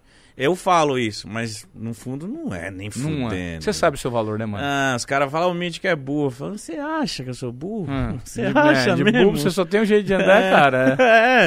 É, só não sei ler, é, só não, só não tem uma dicçãozinha, só tem uma dicção bem burrinha, mas de resto, cara, não tem como você ser burro e ter uma parada dessa. E aí, o que, que eu fiz? Eu optei, eu fui lá para os Estados Unidos, fiz um treinamentozinho lá rápido, lá no Vale do Silício, conhecer o Paranauê de lá, ver como que o povo pensava. Fiz um treinamentozinho rápido em Stanford. Falei, meu, agora eu tenho uma chancela, agora eu vou voltar, vou me conectar com a galera. Eu não explodi ainda, né? Eu tô tateando, tô aprendendo. Tá no YouTube. Tô no YouTube. Eu tô- no YouTube faz pouco tempo, faz desde fevereiro só. Só que eu não explodi ainda perto do que eu quero chegar no Óbvio. digital. Entendeu? Porque a construção é um negócio bacana, é um negócio. Eu, tenho, eu montei um treinamento de comunicação. O cara que não sabe falar em público, o cara que não sabe perguntar, o cara que é travado, o cara que tem medo de da câmera, o cara que não sabe gravar stories, eu tenho um treinamento. Chama Fator C. O cara compra um curso de 697 reais. Eu dou três horas de aula pro cara e depois dou uma mentoria pro cara, o cara começa a destravar, fala. Entendeu? Isso é, um- é uma habilidade que eu não tinha de ensinar as pessoas. De treinar, de falar sobre comunicação. Hoje eu entendo de negócio, eu entendo de empreendedorismo, eu sento numa mesa e entendo uma negociação. Eu não sabia, eu só era um comunicador. Hoje eu me proponho a fazer coisas diferentes. Montei uma consultoria criativa chamada Pinax, que a gente monta palestras para as pessoas, tailor-made. Você quer ter uma palestra fodida, você senta lá comigo, eu destrincho o que você faz, pá, te entrego o conteúdo pronto. Com apresentação, com storytelling, com tudo. Caralho, foda. Não é legal? Uhum. Então, assim, eu virei um cara que era nichado do esporte. Aí você vai falar, você desaprendeu o esporte, Ivan? Você acha que eu desaprendi? Não, pô, estamos cursando Então, disso até eu, agora. eu só tô aumentando as minhas habilidades. Por quê? Porque eu quero me transformar e me conectar com essa nova galera que tá aqui. A galera que tá acompanhando o Podpah, a linguagem. Me apresentar para um novo público. Eu acho que esse é o desafio de todo mundo que é comunicador. Porque vocês hoje, vocês estão bombando. Daqui cinco anos, você sabe se você vai estar bombando? Você vai precisar reinventar. Sim. Concorda ou não? Você vai se... Todo dia, né? A gente tá assim, cara. Todo dia a gente pensa nessa coisa de inovar, É fazer isso. algo da hora, diferente. Total. Mas, tipo assim, você pelo menos é um cara que eu vejo que. que respeita a internet da TV. Pra caramba. Porque. Sapatinho, mano. É, porque os caras da TV, eles. Já chega, tipo, achando que a internet é uma bobeira. Ah, dá Que é fácil. É fácil. Que é fácil. Pô, é. se eu apresento o programa na TV, eu vou apresentar. Na, na internet, eu vou apresentar. E não é assim. Internet é, é uma. É, uma, é diferente. É um outro território, você tem que respeitar. Você tem que respeitar a história das pessoas e você tem que absorver e se apropriar da linguagem que tá pegando. Todo mundo tem alguma coisa a ensinar, tá ligado, Mítico? Todo Uhum. mundo, cara. Todo mundo, mano. Todo mundo. Ninguém é. Todo mundo tem um valor. E o grande lance do aprendizado pra você se dar bem na vida é você aprender nos relacionamentos. Então, eu venho aqui. Hoje aqui eu tive uma aula. Eu tive uma aula de comportamento. Eu sou observador pra caramba. A maneira que vocês estão conduzindo o papo, a maneira que eu me sinto à vontade para compartilhar as minhas histórias. Se vocês são piadistas de mais, de menos, de pouco. Se vocês têm um papo mais sério, se têm um papo mais leve. Isso tudo é a maneira como vocês comunicam. Isso tudo é absurdo para mim. Eu olho para vocês e vocês me sinalizam como o mundo tá rodando hoje. Perfil. Vocês estão bombando. Vocês são referência para mim. Eu tenho que observar o que tá dando certo e aprender com vocês. Mas para aprender, eu preciso desaprender tudo que eu vivi. Cara, hoje não é mais o, o Ronaldo que não tava jogando, não é jogar. Hoje é sentar aqui, trocar uma ideia com o Igão e com o Mítico e aprender com vocês. E ser o mais verdadeiro possível. Sim. Faz sentido? Faz pra caralho, é muito foda ouvir isso, né? É, e outra, tipo, é o que eu falo. Hoje, é, é, a nossa vida tá mudando. Hoje a gente entrou, eu e o Igão sozinho, assim, aí tava tudo limpinho, tudo organizado. Aí o Igão virou e falou, mano, olha o que a gente construiu.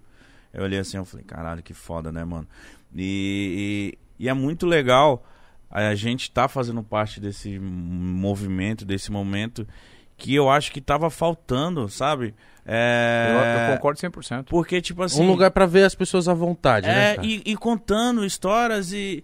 Porque, por exemplo, é, você vê um talk show, é bem pontual. É, Às vezes o talk show é sobre o apresentador. Ou Total. sobre- É, Ou sobre a linha editorial que os caras querem que o cara aborda. isso. Eu Mas vou lançar um isso, livro. eu vou- Quanto mais. é, pô, a gente foi no Danilo Gentili. é, eu lembro que uma resposta que eu dei pra moça, eu até pedi desculpa pra ela, ela falando assim. é, e ela fazendo a pauta antes, né? A ela, pré-pauta. ela falando, fazendo a pré-pauta. Ah, quanto, que, você tem uma história engraçada? Eu contando a história engraçada. Ah, você tem isso. Ah, você é aquilo. ah, sei o quê. E eu contando, eu falei, porra, o Danilo não vai ter nenhuma surpresa na hora do bate-papo. Ele já vai saber tudo. Total. E aí, a- ela falou assim: qual que é o segredo do Podpah? Eu falei: não tem muita pauta, mano. Eu não gosto desse bagulho, não. aí eu, ah, desculpa, a gente tá fazendo uma pauta. Ela rachou o bico. Ela falou: ah, a TV é assim, o programa tem que ser assim, porque a gente tem um limite de tempo, então a gente tem que ser mais objetivo. Claro. Que não sei o que. Eu falei: não, eu entendo. Só que a vantagem do podcast é não ter isso. A- a- eu tava conversando anteontem com uma pessoa, a pessoa falou: e aí, você faz um mega estudo, você não sei o que. Eu falei: não, cara, a gente. A gente não vem de mão É, abanando. A gente não vende uma banana, mas a a gente... gente também não, É. não- Sei lá, tudo que você falou eu já sabia, não, cara. É da hora É se chato, emocionar com a sua isso. história, empolgar. Mas, pô, eu sei quem é o Ivan Moré, sei o que o Ivan Moré já fez. Pô, a gente tá trocando aqui. Eu não fico de mão vazia. Tipo, eu vou falar, falo assim. Puta, é sério que você trabalhou na Globo? Aí você fala assim, oxi. É, aí não dá também. Você tá ligado que Tem eu, que saber um pouco. isso aí que vocês estão falando, eu tenho, uma, eu tenho uma tese sobre isso aí, que eu pensei sobre isso aí. Que é assim, ó. A grande parte das pessoas, grande parte das pessoas, existem três, três tempos: o presente, o futuro e o passado. Grande parte está conectada com a expectativa do futuro. Os caras, puta, cara, tô ansioso, o que, que vai acontecer?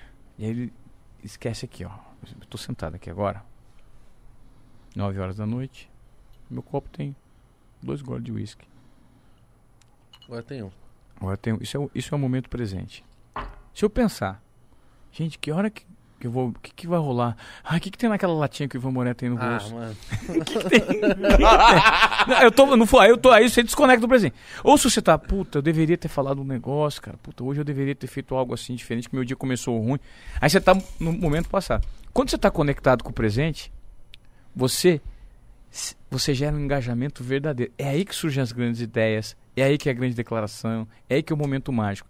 Só que as pessoas ou estão presas a uma situação que elas não podem mudar, ou elas estão conectadas demais no momento de expectativa que ela não sabe que ela não tem controle sobre o que vai acontecer na frente. Verdade.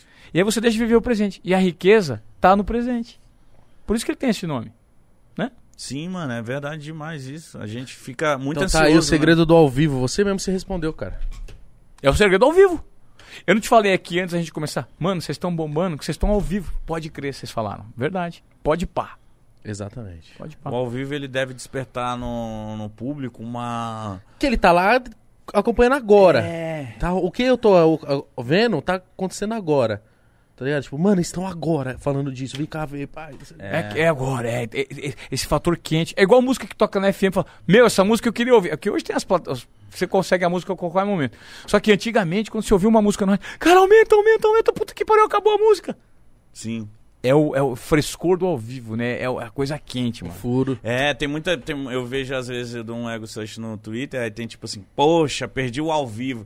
A pessoa consegue ver o gravado, mas tem gente que gosta de ver o ao vivo, tá ligado? Pode crer. Que é, deve ser gostoso ficar vendo, ver se vai ter alguma falha, ver se vai ter alguma, alguma polêmica, alguma coisa, o cara vai falar alguma doideira, ou vai ser muito engraçado, a pessoa fica ansiosa. Então, tipo, a gente faz o programa todo dia às 7 horas e já tem um público ali. ó. Eu vi ali, tinha quase 30 mil pessoas assistindo. Daqui a pouco Nossa, vai. que animal, mano. Ó, isso. Puta, eu exato. tive uma ideia aqui, agora depois eu vou lançar. Depois da latinha eu vou lançar a ideia. Meu Deus, a lata. Inferno. Inclusive, João por conta disso, pra você ver o meu. Sei lá, eu acho que é a minha. Meu comprometimento com a parada. O Corinthians me convidou pra apresentar a live com você. Foi. O- a- era- Quem ia apresentar a live do. Pô, do William, do Roger Guedes, da aniversário do Corinthians, era eu e Ivan Moré. Caralho, eu não sabia. Era isso. Só eu que- até te mandei uma mensagem. Sim, eu- aí eu falei assim: Puta, eu não vou conseguir, mano. que hora que é a live? 7 e 10 da noite. Que hora começa pode ir pá? 7 Sete. horas. O que, que eu Se faço? você falasse pra Sabe, mim. eu- deixa eu te falar um negócio maluco que a gente não pensou. Isso poderia ter pensado. a gente poderia ter apresentado o Pode Pá de lá.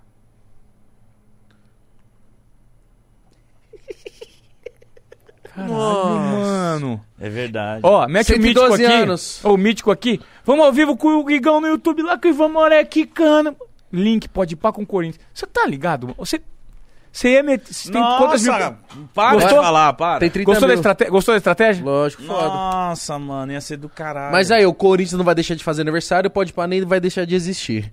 Sabe o que eu tô pensando num bagulho? Eu, tava, eu tenho um podcast de obediência produtiva. Eu pensei, inclusive, isso foi uma provocação do amigo meu, do Bruno, lá do Lab. O Bruno tem muito a ver com essa latinha que tá aqui. Na verdade, ele é o criador da a latinha. O Bruno falou assim: Ivan, começa a fazer o do obediência produtivo ao vivo, cara. Todo dia, 5 e meia, pra fazer, sabe o quê? Esquenta pro pode pá. Aí você faz assim, como se fosse programa, é assim, ó. O SPTV, todo dia que eu apresento a Globo Esporte, eu entrava ao vivo com o César Tralli. Meu amigo Ivan Moré, está ao vivo lá na redação do Globo Esporte, o que, que você tá preparando? Isso era foda. Aí eu falo, pô, Tralli, ó, vai ter isso, isso quer saber? Puta, João Kleber, João Kleber. Você quer eu saber? Eu vou mostrar o primeiro gol, o Corinthians ganha 3x0. Esse é o primeiro gol, cara, mas o segundo e o terceiro são maravilhosos. Você quer conferir a reportagem inteira? Daqui a pouco, depois do SPTV. E aí gera uma sinergia. E eu pensei em criar um, um produto, pelo menos duas ou três vezes por semana, lá no estúdio, que eu jogasse a bola dos obediência produtiva e entrasse ao vivo com vocês. Mesmo que fosse do treino. Ah, você não tá aqui ainda? Eu entro. Vamos fazer o seguinte, vamos ligar pro Mítico, pro Igão, pra saber o que tem no Pode Pau, os destaques aqui, e fazer é um cross-mídia. Isso é foda. Não é legal? É foda. É, formato, então, é a mesma ideia que eu dei pra você. Agora vamos fazer de lá e a gente começa a fazer collab de ideias que aí você troca audiência. Então, assim, a minha audiência vai pra você, sua audiência vai pra mim. Não é legal isso? Esse cross é muito Porque você foda. começa a amplificar e ramificar. Porque, cara, beleza, você atinge um nicho. Mas tem uma galera rica que me acompanha. É menor? Beleza, é menor. Só que o que é menor hoje que é maior? Não, cara, eu acho Né? que... Não é foda isso? Você Foda falou, demais. cada pessoa ela tem o, o seu próprio valor. Sei lá, 30 mil pessoas é mais do que 12 pessoas? É, mas 12 pessoas também agregam, cara. Porque pra dar 30 mil foi de um em um, tá ligado? De um em um. De um em um. Então, assim, eu tô pensando ainda, e eu vou. Vocês curtem essa provocação que eu tive essa ideia agora com o Bruno? Eu acho da hora. Eu E sabe o que eu tava pensando? A gente podia montar, mano. Fazer um formato de um podpar presencial que saia do estúdio e que a gente faça um, um bagulho com o Corinthians e com 40 convidados, com um bagulho assim, e traz uns dois, três jogadores, tipo um Emerson Sheik e um Marcelinho. Embaçado. E a gente, sei lá, os 40, ou a gente sorteia, ou tem um ticket pra eles acompanharem, e a gente faz um bagulho louco. Eu tô falando do Corinthians porque eu sou corintiano e eu sei que você também é. Você é o Mítico quê? também. Também. Mítico tem, então pronto. A gente pode pensar num formato desse, não faz sentido? Pra caralho, mano. Mítico é Corinthians e Papão, né? Paysandu. Paysandu, Moleque de cara. Belém, né? Do caralho. Então, a gente pensa em fazer várias coisas. Não ficar só, só isso aqui. Só na Porque mesa, o né? Pode Pá, eu, a gente brisa e um Pode Pá ser Ele é um programa, cara. programa. é um programa. Era um Hum. programa. E o lance que eu tava falando do comprometimento, caralho, eu, eu falei, eu tive que falar não. Eu fico até com receio de falar isso, né? Eu, tipo, eu tive que falar não pro meu primeiro amor, tá Talvez ligado? se você falasse pra mim, eu ia falar, Mas por conta do comprometimento. Porque, eu, porque a, a audi- Mas eu entendo, eu, sei que se eu falasse pra você, você fala assim, não, Igão, tá louco? Mas eu sei. eu ia lá te assistir. eu- mas eu, eu- mas eu falei assim, mas eu sei que sete horas da noite eu pode pá, a galera tá esperando, cara. E eu tinha umas entregas também pra fazer, tem um monte de, uma- um monte de outras coisas. Mas a gente criou esse lance de sete horas, está ao vivo pra galera. Igão, se tem um algo que eu aprendi trabalhando 20 anos em TV, É, você foi pra Copa América depois do casamento. ó, se teve um negócio que eu aprendi. Eu vou só dar um exemplo aqui rapidinho. Teve um dia que eu fui fazer o treino do Palmeiras e eu peguei um treino da marginal e eu não cheguei. Não. Duas horas e meia. Aí deu cinco e meia da tarde, acabou o treino, tava escurecendo, acabou o treino e depois do treino tem coletiva. E eu era repórter. E no outro dia tinha que ter uma reportagem do Palmeiras. Todos os dias tinha que ter. E eu liguei pro meu chefe: Caralho, Silveira, tem que ter Palmeiras.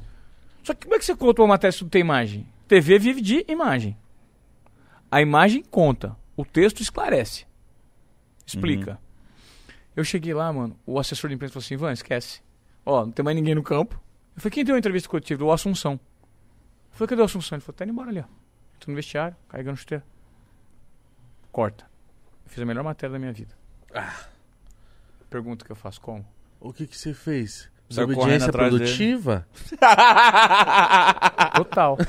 E ele responde ainda, total. é, total. mano! Sabe o que eu fiz? O que que você fez? Assunção! Chega aí, mano!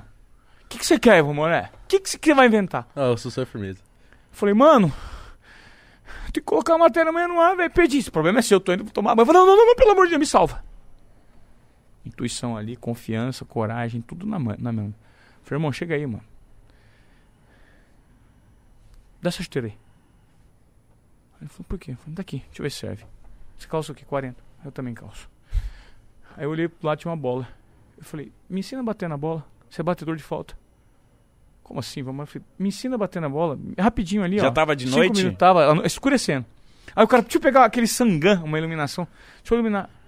E aí eu peguei e falei, você tá vendo? Magal, Magal, o, o Pedrinho tava comigo. Pega ali a, a- a- aquela, aquela barreira de madeira. Ele falou, ó, primeiro, pra bater na bola, você tem que chutar aqui com o peito. Ah, ele parou, mano, pra te falar. Caraca, que cara da hora, hein, mano? Aí ele parou. Em cinco minutos, eu bati seis bolas, ele me explicou, ele ficou com o microfone da Globo. Eu de calça jeans, com um tênis colocando um, airzão, um Nikezão falsificado que eu tinha. e no outro, no outro pé direito, a chuteira do Assunção. Eu bati cinco bolas. As cinco foram erradas. Na sexta, eu chutei no ângulo.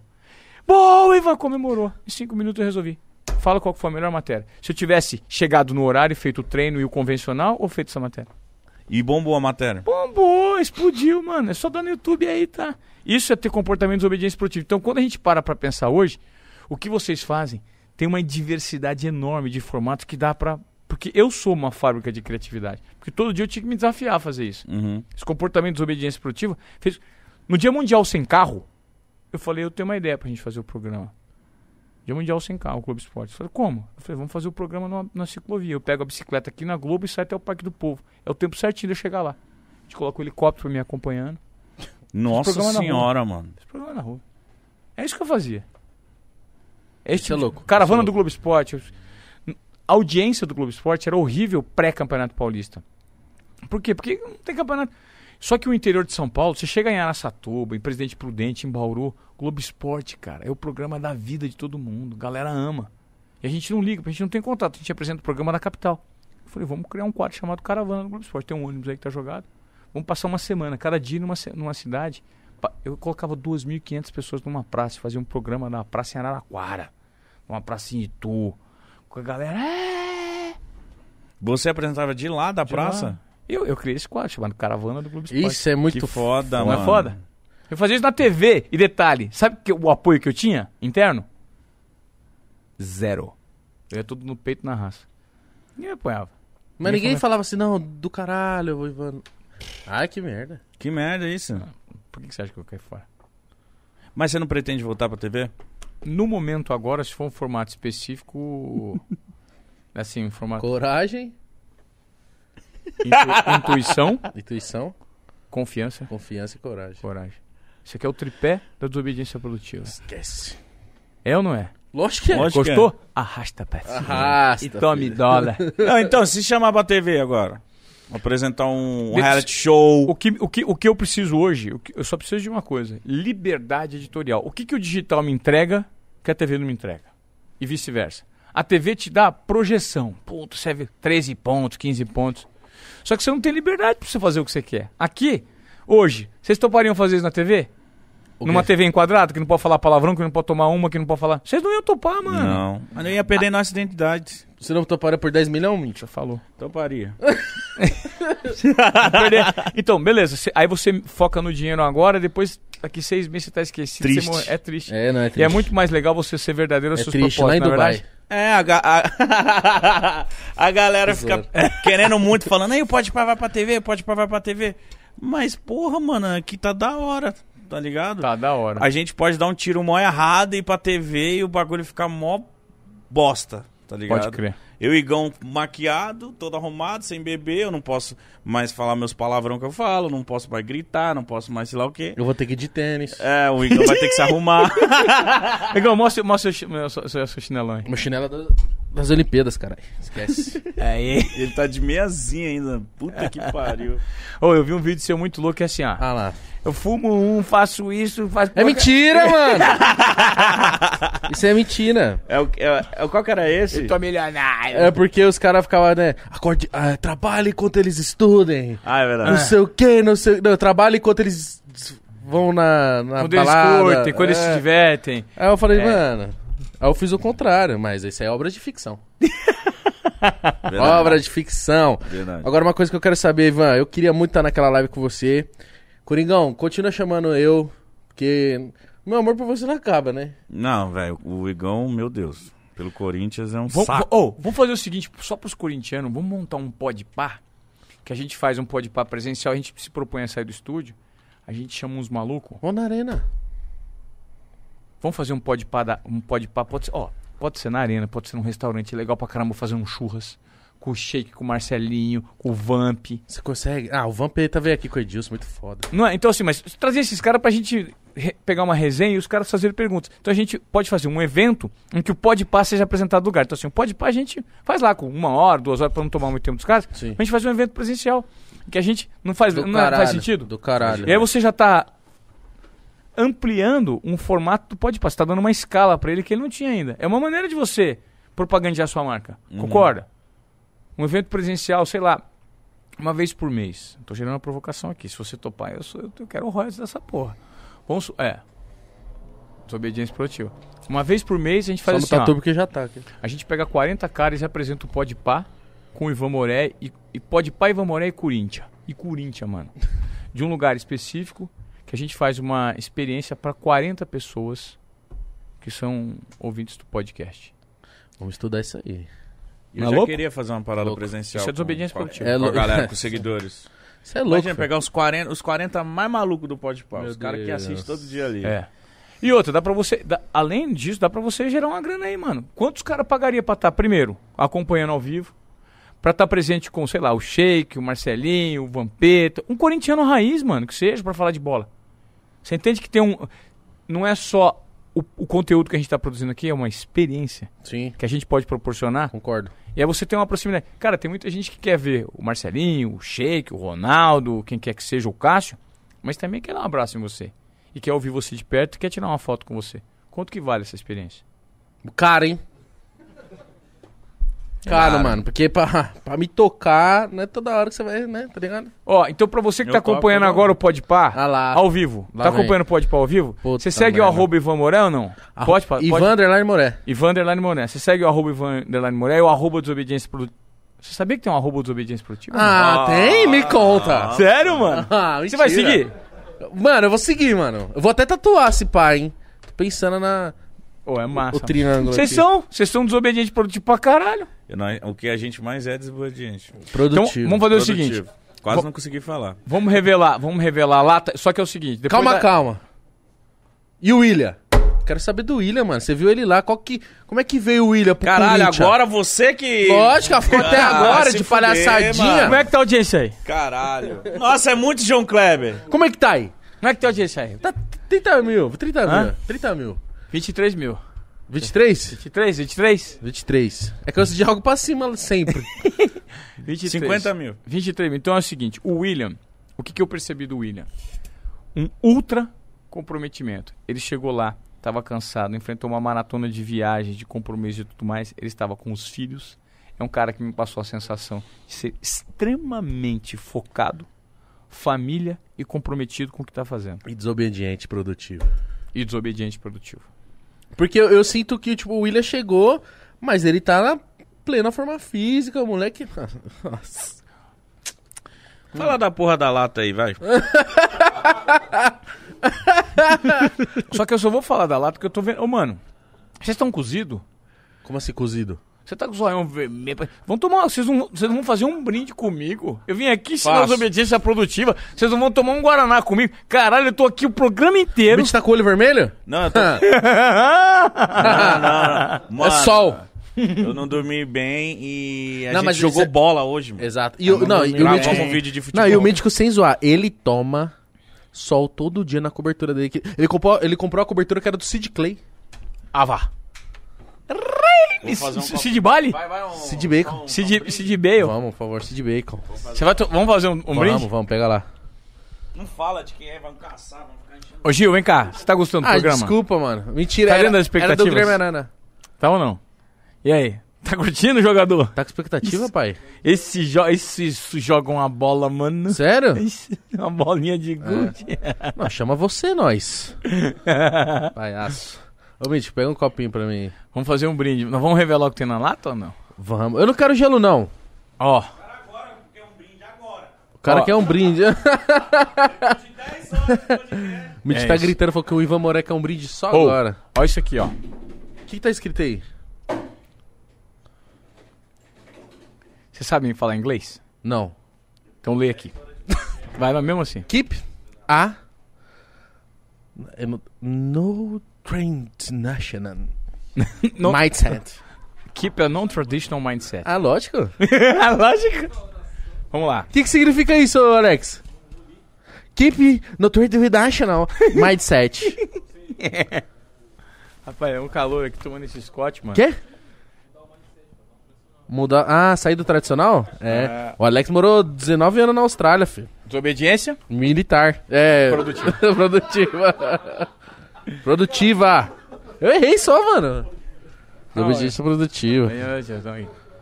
É isso. Ô, a gente tá essas paradas, a audiência não cai, né, mano? O povo continua. Tá curtindo? Sabe que o povo tá curtindo? Lógico que tá, mano. Tá? Tá. E sem contar que depois vai ficar. Não é que nem, mano, não é que nem a Globo que posta lá, não assistiu, não assistiu. O nosso fica, fica online, né, pra galera ver. Hum, Isso é o desobediente produtivo.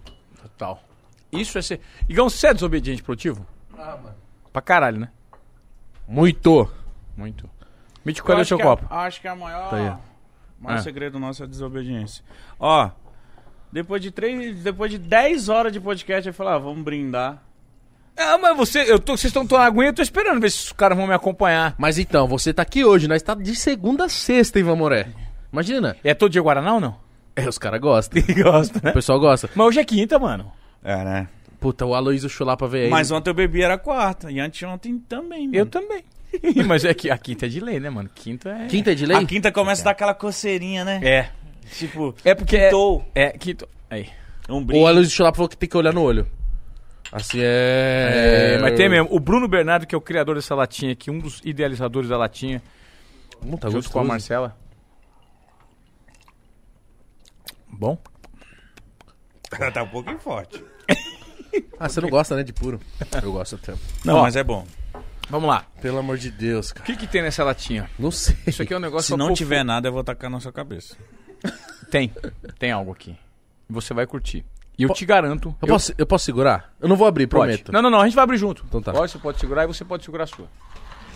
O lance é o seguinte, vamos lá. O que tem nessa latinha é uma criação do Bruno Bernardo junto com a. Não tem nada aqui, mano. do- da- junto com a Divo. Divo? assim, o que é a Divo?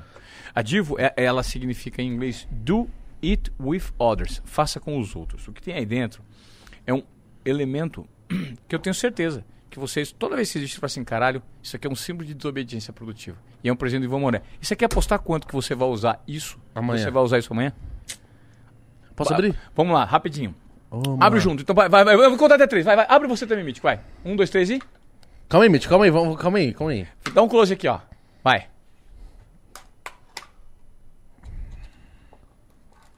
Ah, não vou pular corda. Ah, Não. não, isqueiro sim.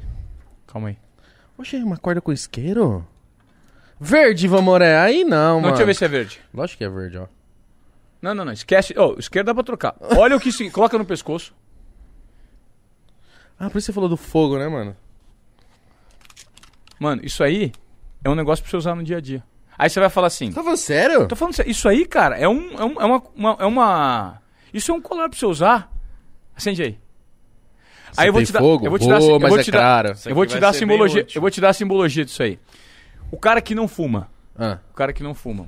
Pra quem fuma, ótimo. Pra quem fuma, Mas pro ótimo. cara que não fuma, pra mim. você sabia que quando você tá numa festa, Nem você eu. tá num rolê, Hum. todo mundo que fuma vira um ponto de convergência. Todo mundo que, que. Você tem fogo aí, ninguém tem fogo. Você não precisa fumar. Você assim, cara, eu tenho fogo aqui. Primeiro que a simbologia do fogo, quando você acende o fogo, você afasta todo o mal olhado, toda a energia negativa. O fogo, simbolicamente, quando você tá- tem um elemento de fogo pendurado em você, no pescoço, você afasta mal olhado, más energias, olho gordo.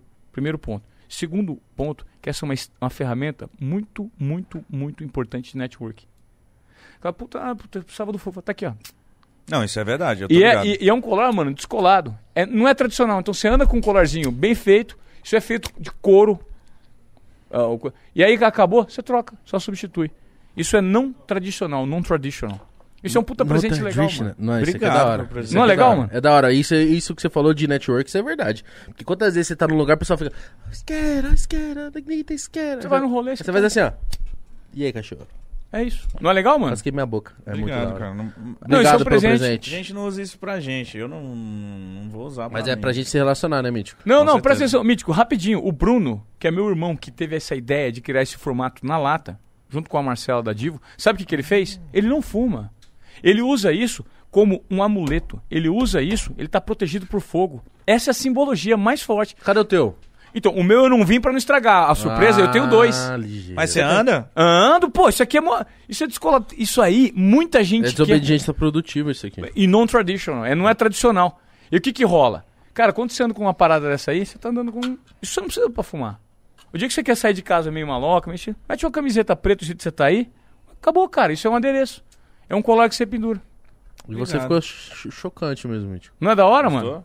Não, ficou Eu- legal, mano. Eu, Depois você vou, no espelho. eu vou- gosto muito de dar uns rolês, sempre tô com pessoas que gostam de fazer fumaça. Eu vou ser o queridinho do rolê. É uma puta ferramenta de network. As Mas aí o filho da puta vai querer puxar. Fala, "Ô, me Não, não, aí." não. Fala aqui, ó. Beleza, mano, tá aqui. Você quer Mas fogo, aí eu quer vou virar resenha. o, o garçom de bituca.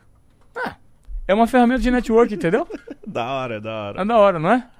Da hora. Ele fez uma surpresa. Ele fez um. É muito marqueteiro, né? Esse cara. Ele fez toda uma. Uma parafernália. E eu fiquei achando ainda. Eu falei, mano, não tem nada. Porque Detalhe. tava leve, tava Detalhe, leve. sabe quantas unidades foram é, produzidas disso? Quantas, Giovana? Acho que 18. 18? 18. Caralho, mano. Doze, tem Obrigado. 16. Obrigado. É? Bem Foram- exclusivaço. Não, né? eu, eu que eu tô dando pra vocês é um, é um comprometimento assim. Eu, eu fiz toda essa brincadeira. E se não me engano, quem quiser, acho que o Lab tem, acho que três. Tem dois? Tinha quatro, tem dois. Isso aí é uma, é uma matéria de série. Não é do caralho?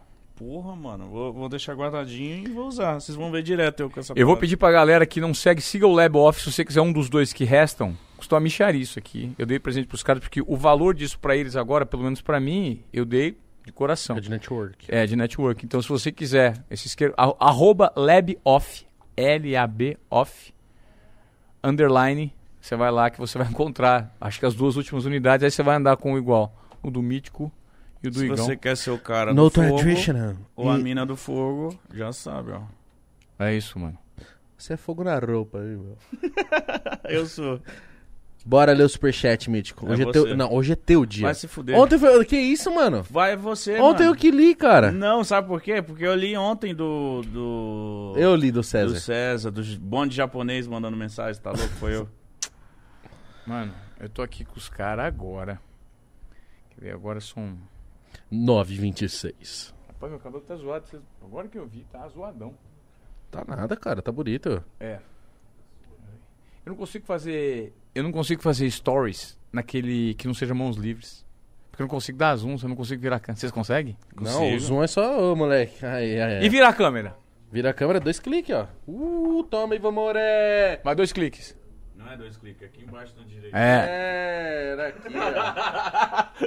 É. é esse é o story. Ah, não quero virar a câmera. Aqui, eu tô fazendo um. Caramba, meu cabelo tá branco aqui no pode pá pra caramba. Mas tá bonito, tá elegante, grisalho de respeito. Grisalho de respeito. Aqui, ó. O Igão. A gente tá no meio do programa. Quanto Então- tempo a gente tá gravando esse programa? Igão? Sete horas. Tá quanto tempo aí, Alex? Exatamente. Quanto tempo? Hã? 2 horas e 25 minutos? Duas horas. e Tá na média ou não?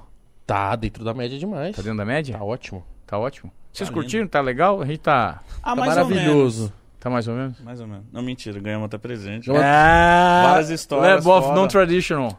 Lab off? Lebov of Traditional, coragem, é, Não, intuição? companheirismo e Ah, não. Intuição, confiança e coragem. lealdade, humildade e procedimento. Não, vai. Intuição, confiança e coragem. Intuição, confiança e coragem. Que que é isso? São os três tripés da nova... Desobediência? é, primitiva. Primitiva! tá Tá ligado? produtiva, cara. o pode pá, os caras são muito. Ó, Os caras são muito fera, eu vou mano. puxar agora o superchat, que são mensagens dos fãs aqui, certo? Começar a ler. Gil, Mano, que negócio engraçado. Vou começar aqui, ó. O Edu, ele falou assim, ó. Marco Lab. aniversário de 80 anos do meu pai, fiz uma surpresa e levei ele pra conhecer o Cássio numa ação publicitária. Guardo do carinho a abertura do Globo Esporte com o Ivan Moré. 80 anos do meu velho, inesquecível. Valeu, Ivan. Que massa. Você deve ter feito uma abertura fera, então, pra ele lembrar até hoje. O Bruno Dupin falou assim: meu parceiro Ivanzão, Bruno Dupin, é, gente boga. conta pra gente sobre a sua ida ao Vale do Silício. Mudou sua maneira de ver as coisas? Mudou. O que aconteceu nesse vale? Chegou no Vale do Silício, você percebe que o momento presente vale muito mais do que as expectativas que você gera no futuro. A galera lá não tem frescura. Você quer se conectar? Como que eu posso te ajudar? Os caras falam assim: Fala, Ivan, tudo bem? O que, que você quer? O que, que você quer aprender aqui? Eu, eu me coloco à sua disposição te a minha, a- me coloco à sua disposição para te ajudar. Que da O hora. que, que eu posso fazer? Os caras lá são muito diretos, não existe burocracia, não tem protocolo. E esse mindset, essa, essa maneira de pensar, que fez com que o Facebook, o Google, o Twitter, o Instagram fosse criado. Foi tudo criado lá. Fera, hein? Foda. Ó, o Dom, ele mandou aqui. Salve, Ivan! Edu, da sua produção aqui. Já chamou o rei do crime, o The Rock de Manaus, pra desobedi pro desobediência? Ô, vocês vão lá? Vamos, cara. Rei do crime, The Rock de Manaus. O rei do crime é fera, filho. Ô, Gil, vamos marcar, com- vamos marcar com os vagabundos lá? Cê- mas vocês vão mesmo lá pra vocês conhecerem o Lab? Vamos onde é? É na Vila Olímpia, Ah, Com cê- certeza. através da Santa Amaro. Você é muito chiquinho, hein, mano? Sou fã dos gordinhos. risadinha Aguardo vocês no lab. pra, pra nós vai ter a recepçãozinha. Vai ter um, um drink? Guaraná? Vai ter um É só Guaraná. falar que os vagabundos querem beber lá, tem tudo, mano. Tem tudo mesmo. Vou até sem carro. É isso, Dom. Nós vai encostar assim, meu irmão. Tamo junto. Com Em certeza. breve a gente vai estar aí na lab. The Rock de Manaus aqui, ó. E o Edu ele mandou mais uma. Falou assim: Ivan é fora da curva, referência pessoal e profissional. Ronaldo mudou o timão de patamar. Mano, foi verdade. Com certeza. O Ronaldo trouxe patrocínio. Com o Ronaldo a gente teve centro de treinamento. Mano, você é o neto da nova geração, mano. Será? Ele é. Ele é. Qualquer oportunidade que ele tem de falar do Corinthians, ele, Ele fala, fala, mano. mano. Ele fala de um lance, ele fala de alguma coisa. Brincadeira! Sempre tem um Brincadeira. Corinthians envolvido. Mano, mas o Ronaldo. Você viu? Falou de Ronaldo. Não, o Ronaldo mudou aí. isso, Patrocínio, centro de treinamento. Ô, é laboratório R9. Laboratório é Renan. E é muito louco quando a gente tem chance de juntar com um corintiano que é criativo, que o papo flui, né? Porra, é mais gostoso, mano. né? É, da É, hora, mais da hora. pra caralho. E o Igor É, é, né? chato pra caralho com o Corinthians. Tem que ser. Cadê? Deixa eu ler a próxima. O canal do Regis, ele mandou aqui. Salve, Igão, Mitiqueira e Ivan. Irmão, conta a história polêmica que você tem com o Galvão e convida nós pro Desobediência Produtiva. Hahaha, tamo junto, admira seu trampo. Ô, Regis, você só quer saber de fofoca, hein, mano? Todo dia esse moleque aí, mano. Pelo amor de Deus, fofoqueiro do caralho. Sai do muro, mano. Fofoqueiro do cara. O Igor Nossa. sempre dá oreada nele. Ah, ele mas não manda... Meu Regis, não manda superchat não. Conta a sua história polêmica. Porque ele quer fazer um vídeo. Entendi. Se você quiser falar sobre, eu não sei nem do que se trata, pra ser bem sincero. Olha que cara polido. que cara, se você Se você quiser Isso, falar né? sobre, Ó. mas se não quiser também. Sabe o que que... Sabe o que que é muito... Eu tenho uma história interessante do Galvão. Hum, Não, você nem tem história, né? Boa. eu fiquei no mesmo hotel que o Galvão na Copa de 2018. Mas você viu ele? O Juca viu e valeu como se eu tivesse visto. Mas tô na Ararate. O, o Galvão, ele me colocou um apelido de Juvenil. Juvenil! Nossa, E eu fui escolhido Você era mais novinho? pra suceder o Mauro Naves. O, o- o grande brother do Galvão, na época de Globo, de goró, de cachaçada, sempre foi o Mauro Naves. Aliás, um cara fantástico, inteligente, gente boa e pingaiada. O presídio é gente boa.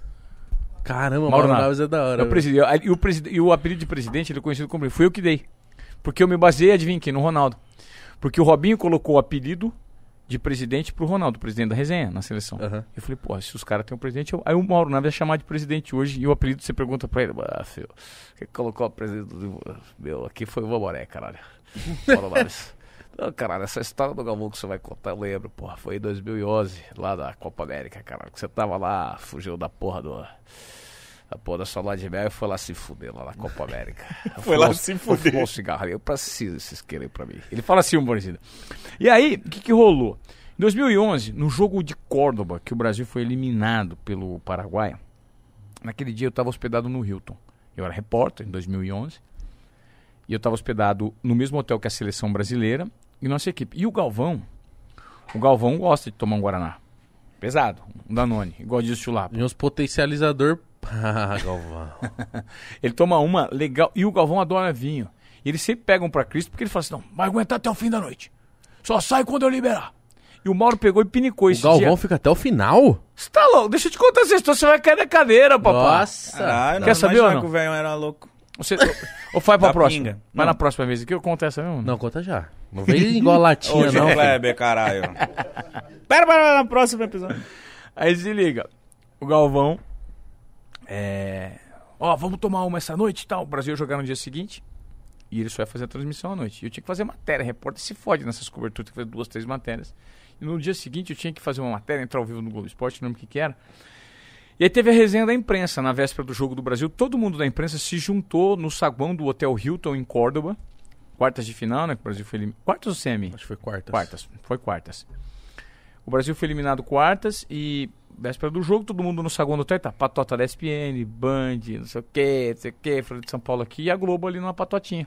A galera não se misturava muito. E eu sempre fui um cara muito de resenha, vocês estão percebendo aqui, eu gosto do, do, do papo e tal.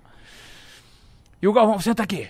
Ah, aí os caras, eu, circulava, ficava do lado do Galvão, mas saía, ia tomar uma e tal, aí rolava, Ivan, chega aí. Aí o PVC, PVC, da ESPN, hoje Globo, chegou e falou assim, Ivan, você tem como me apresentar o Galvão? Cara, o PVC não conheceu o Galvão? É, ele falou assim, cara, eu, eu sou muito fã do Galvão, eu queria conhecer o Galvão pessoalmente. Pô, ele tá ali, isso 2011, tá? Faz 10 anos. Ele tá ali, cara, e eu queria trocar uma ideia com o Galvão. Eu falei, claro, PVC, deixa eu lá falar com ele. Aí eu cheguei, Galvão, PVC queria te conhecer. PVC? Chama ele aí. Chama daqui a pouco. Aí eu peguei e fui lá. PVC, daqui a pouco vamos lá na mesa. A noite foi andando, o rolê foi acabando, os meus caras foram dormindo. Eu falei, Galvão, preciso ir embora. Você vai ficar aqui. Aí o Mauro vazou, pinicou. Aí, garoto, eu vou dessa, caralho. O Galvão vai te fuder. Você vai ter que morrer no boteco com o Galvão, caralho. E caiu fora. Eu falei, Galvão, tá ficando tarde, cara. Amanhã eu tenho reportagem pra caralho pra fazer, mano. Você vai trabalhar mais tarde e tal. Fica aqui. Você não vai sair. Você é meu companheiro, porra. Aí eu fiquei do lado dele. Aí o tempo foi passando. O PVC, posso chamar o PVC? Pode. A noite acabou. Tinham 40 jornalistas no saguão. Terminamos a noite. Eu, o Galvão e o PVC. Apresentei o Galvão. é, apresentei o PVC. Puto, o PVC, pô, tirou, pagou uma pau pro Galvão, né? Justo e tal. E aí chegou uma hora que acabou o vinho. E era 6 horas da manhã. E aí a gente tava. E o bar fechou. O bar do hotel em Córdoba Aí fechou. fudeu. Aí o Galvão falou assim: Juvenil, pula ali e pega mais uma garrafa de vinho. Aí eu falei assim: Não, Galvão, cinco. Pula que eu tô mandando. Vai que pode ir. Eu assumo. Aí eu pulei. Pumba. Eu pulava também. Aí eu peguei uma garrafa de vinho e o PVC também pulou. Porque eu não achava o, o abridor. O PVC, não, pera que eu te ajudo. Aí fui pular. No que pulou, velho, estourou um alarme. Chegou dois seguranças do hotel. Estão fazendo aí? Não sei o que, falando, né? Falando castelhano com a gente. Eu, eu hablo, yo hablo espanhol. Tienes que discutir con nosotros, con, conmigo. Eu tenho que hablar, eu, eu, eu sei falar muito bem seu idioma. E começou, aí a gerente veio e falou assim, por que vocês estão aqui? Não pode, isso, isso, isso. Agora eu falei assim, calma aí, eu assumo. Eu que mandei pular, cagada é minha. Vocês querem comprar no vinho, quer comprar por isso? Eu queria beber, eu tenho direito de beber. Eu só pedi pra eles pegarem o vinho. A gente vai pagar. E qual o problema? E o pau comeu, e eu e o PVC no meio. Abri mais uma garrafa, ficamos até as 8 da manhã tomando vinho. Até as 8 da manhã, eu, o PVC e o Galvão. Quem apresentou o PVC pro Galvão foi o Vomané. Caralho, isso aí ainda teve que entregar uma par de, De quê? de, matéria. no outro dia. Louco isso, né? Só é esse tipo de história. Cara, eu e já. o Galvão comprou o hotel pra beber. eu- ó, sabe o que, que rolou? Eu já, eu já saí do Leles, terça-feira, 8 e meia da manhã, eu, o Galvão e o Vanderlei. Você é o professor Vanderlei? O professor ficou lá discutindo. Eu tava conversando com ele, com o próprio Ivan Moré. Tava eu, ele e o Galvão. A gente tava falando depois do Bem Amigo, toda, toda segunda-feira tem Bem Amigos. E depois de segunda-feira, a gente vai lá fazer uma confraternização com o Galvão no Leles. Aquele restaurante tem lá no, no Jardins, lá, sabe? Leres Ele- Tratoria. O, o Leres Tratoria. E a gente ficou até as 8 e meia da manhã, mano. Tomando, tomamos três garrafas de limoncello. Depois de ter tomado na cara. E eu também não podia ir embora, porque os caras não deixavam. Você é cachaceiro, hein? Era. Era? Quer mais um gole? Pode ser. É que eu tô à vontade, pô. Graças a Deus, né? Limoncello. O que, que é limoncello, Mítico? Uma bebida de limão. Ah, moleque. Nossa, igual criança. Ah, limão é limão, acertou. Pela da mãe. Jelly é o quê? Cello, cello, mano. Lemon, não, é um licor de limão. Oxi, eu falei cello é o quê? O Igor olhou pra mim e fez assim. Quando falei, falar cello, eu só lembro do cello. É cello. Limoncello. E o que que é cello? Que é, da República Tchela. Dá mais um brinde aí, vai. Você é sensacional, cara. Gente boa demais. Brinde aí, ô fulano. E vamos colar lá no seu programa. Vamos? Vamos fazer essa parada do Corinthians um negócio bacana pra, pra fazer identificação mesmo com os jogadores. Um, um bagulho que vai além do podcast. Vambora. Vamos, a gente quer fazer isso mesmo, mano. Tem uma parada que a gente não pode falar. Mas é nessa pegada aí. É? A gente já tava Ah, com um plano João assim de... Kleber, João Kleber. É porque não pode falar, porque eu, é, não pode falar. Ah, Mas se João pudesse eu falava. Você No- tem- em off a gente Ah, fala. Não tem nada. Não fala não. É igual tem lá, não vai ter nada aqui dentro da latinha. Não vai ter nada. Não Se pode eu falar. tiver lá, eu vou tacar na tua cabeça. hein? Não pode falar nada pra repórter, filho. É mesmo, né? Eles vazam. Eles vazam tudo. Não, mas é uma parada foda aí. Que envolve futebol. Curtiu trocar uma ideia com nós? Cê é louco. Não, vocês curtiram trocar ideia comigo? Pra caralho. Demais, mano. Você é muito gente boa. Eu já caralho imaginava que você era sangue bom e ia, ia ser um papo muito foda, tá ligado? Você é um cara sensacional. Parabéns. Obrigado. Eu acho que o respeito o que, e a admiração que a gente tem que ter, esse que é do caralho. Isso é que gera, isso é que a galera deve estar gostando.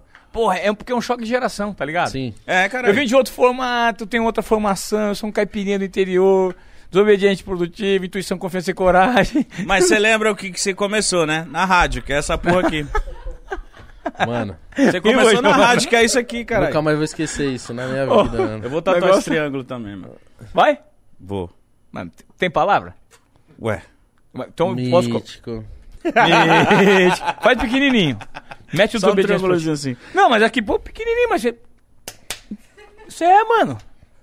Eu sou, mano. Se- Vamos fazer o seguinte? Ah, fazer um desafio aqui. Se fodeu. Aí mexer. Ó, vamos fazer o seguinte, ó. Eu.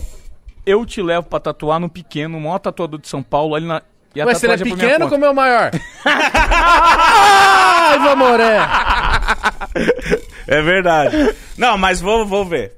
Ai, pipocou! Pipocou, Oh, pipocou. meu quero-. Você vai, vou. Ah, eu agora eu vou ver. Oh, Vai ou não vai, mano? Não, pipocou. Tre- Soube... Não, tatuagem eu tenho tatuagem na minha bunda. Não, não é a tatuagem. É verdade. Mas desobediência esportiva, caralho. Mas eu quero é, estudar mais essa parada. Pra- pra Pipocou, não pipocou? Você falou, tá quieto? Pipocou, mas eu não prometi nada pra ninguém. Você não vai nada. Rapaziada, é isso. Por favor, segue o Ivan Moré no Instagram, arroba Ivan Moré. Não se esqueça das três palavras: resistência, perseverança e fé em Deus. Tamo junto! Um beijo. Tamo junto, é nóis. Até amanhã, Tchau. caralho.